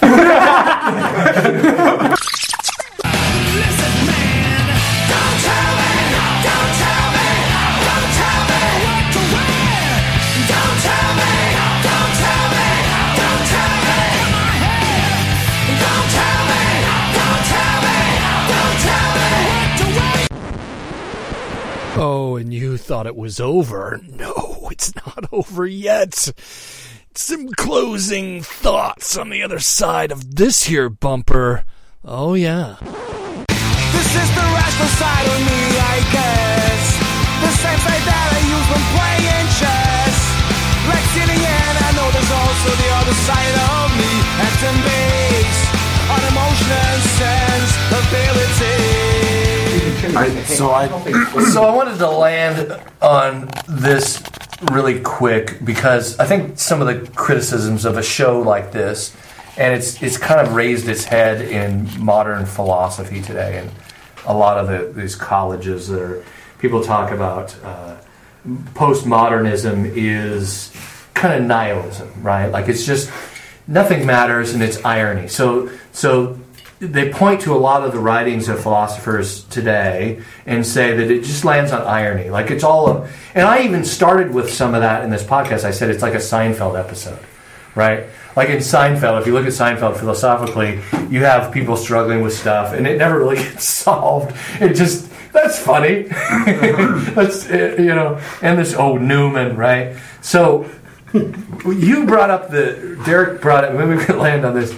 So Derek brought up the, the, the point of, of humorous nihilism, and I pushed back on that a little bit. That, that says that, well, isn't humorous nihilism that? Isn't it just irony? So maybe unpack. Wh- what do you mean by humorous nihilism? I just did unpack it. can you Welcome to re- broadcasting. can you re-unpack that? Yes, Can you re-unpack. Take two. So I gotta tap into that passion again. So uh, the basic idea of humorous nihilism is, I mean, the kind of foundation is that humans have been on this planet for 10,000 years and have been passing down information for about 10,000 years, one to the other. Right. So you grow up in a social norm, Right. And you think And- that if I don't give my Well- money to the Well, this more than that, we've been working on this for a really long time, right. and and If I don't volunteer on childcare, there may be a pitchfork in the end in eternity. As maybe I'm I'm, doing I'm interrupting. Sorry. anyway, shut up. I gotta Let shut up, go. man. All right, go All right, ahead. this is gonna be fun to cut I'm together. sorry. I keep jumping in. Uh, so we've worked on this problem for 10,000 years, and Right. everybody's come up with their own belief system. They've come up with all these different beliefs and packaged them together into a belief system that they then propagate through culture, religion, blah, blah, blah, philosophies, whatever they want to call it. Um, and with the idea that you put all these links to beliefs together and they form this link, and it's a pure link. Right, it's going somewhere, and there's no flaws from one and the other. That's why we do purity groups. Russ, I'm killing it. this is funny though. You're really, You're punking me. go, go for it. I'm Uh, sorry. I won't do it again. Uh, yeah, and we, and we try and make this continuous link, and nobody's ever done it. There's not an actual line of thought or a Right. cluster of beliefs that doesn't somewhere along the line have an incongruency. Something that doesn't work, where you where logically you look at it and go, that belief and that belief don't go together. Like they're they're two main magnets you've turned around. Like, you, and so and the solutions typically, culturally and historically, has been, uh, yeah, well, don't look at that link right? That one, yeah, okay, maybe it's a little broken, but we're going to pretend that it's not broken, and we're just going to step over it. See, see, we're going to step around and step around into the next link, and look, all the links connect again. Don't remember, Right. you know, like, Isn't that kind of blah, blah, blah, certainty? hypnotize you. You don't remember Right. that that that was, uh, and so humorous nihilism embraces that and says. Like it's impossible to have a belief system that explains everything that doesn't not make sense at some point. Right. And uh, someone in the early stages of nihilism, just a classic nihilist, would say, "Well, that means nothing fucking matters. Uh, super fucking depressed, and I'm going to do whatever the fuck I want. Just live off of my dopamine and serotonin desires, Right. and and fuck you all. And God is dead. and I'm going to be super pissed about it." Uh, but as you advance through that and start to think through that logically, you can get to the point of humorous nihilism, where one that's really funny, like that's hysterical that we've been working at this for so long, and there, there should be genuine joy at the beauty of that because there's beauty in flaws and there's beauties in, in incongruency has its own special type of amazing beauty, and so it's appreciating that and also laughing at that uh, because it is, is funny. But then going the next step and saying, well, that gives me complete freedom. because I no longer have the expectation that I have to have a belief system that doesn't have incongruencies.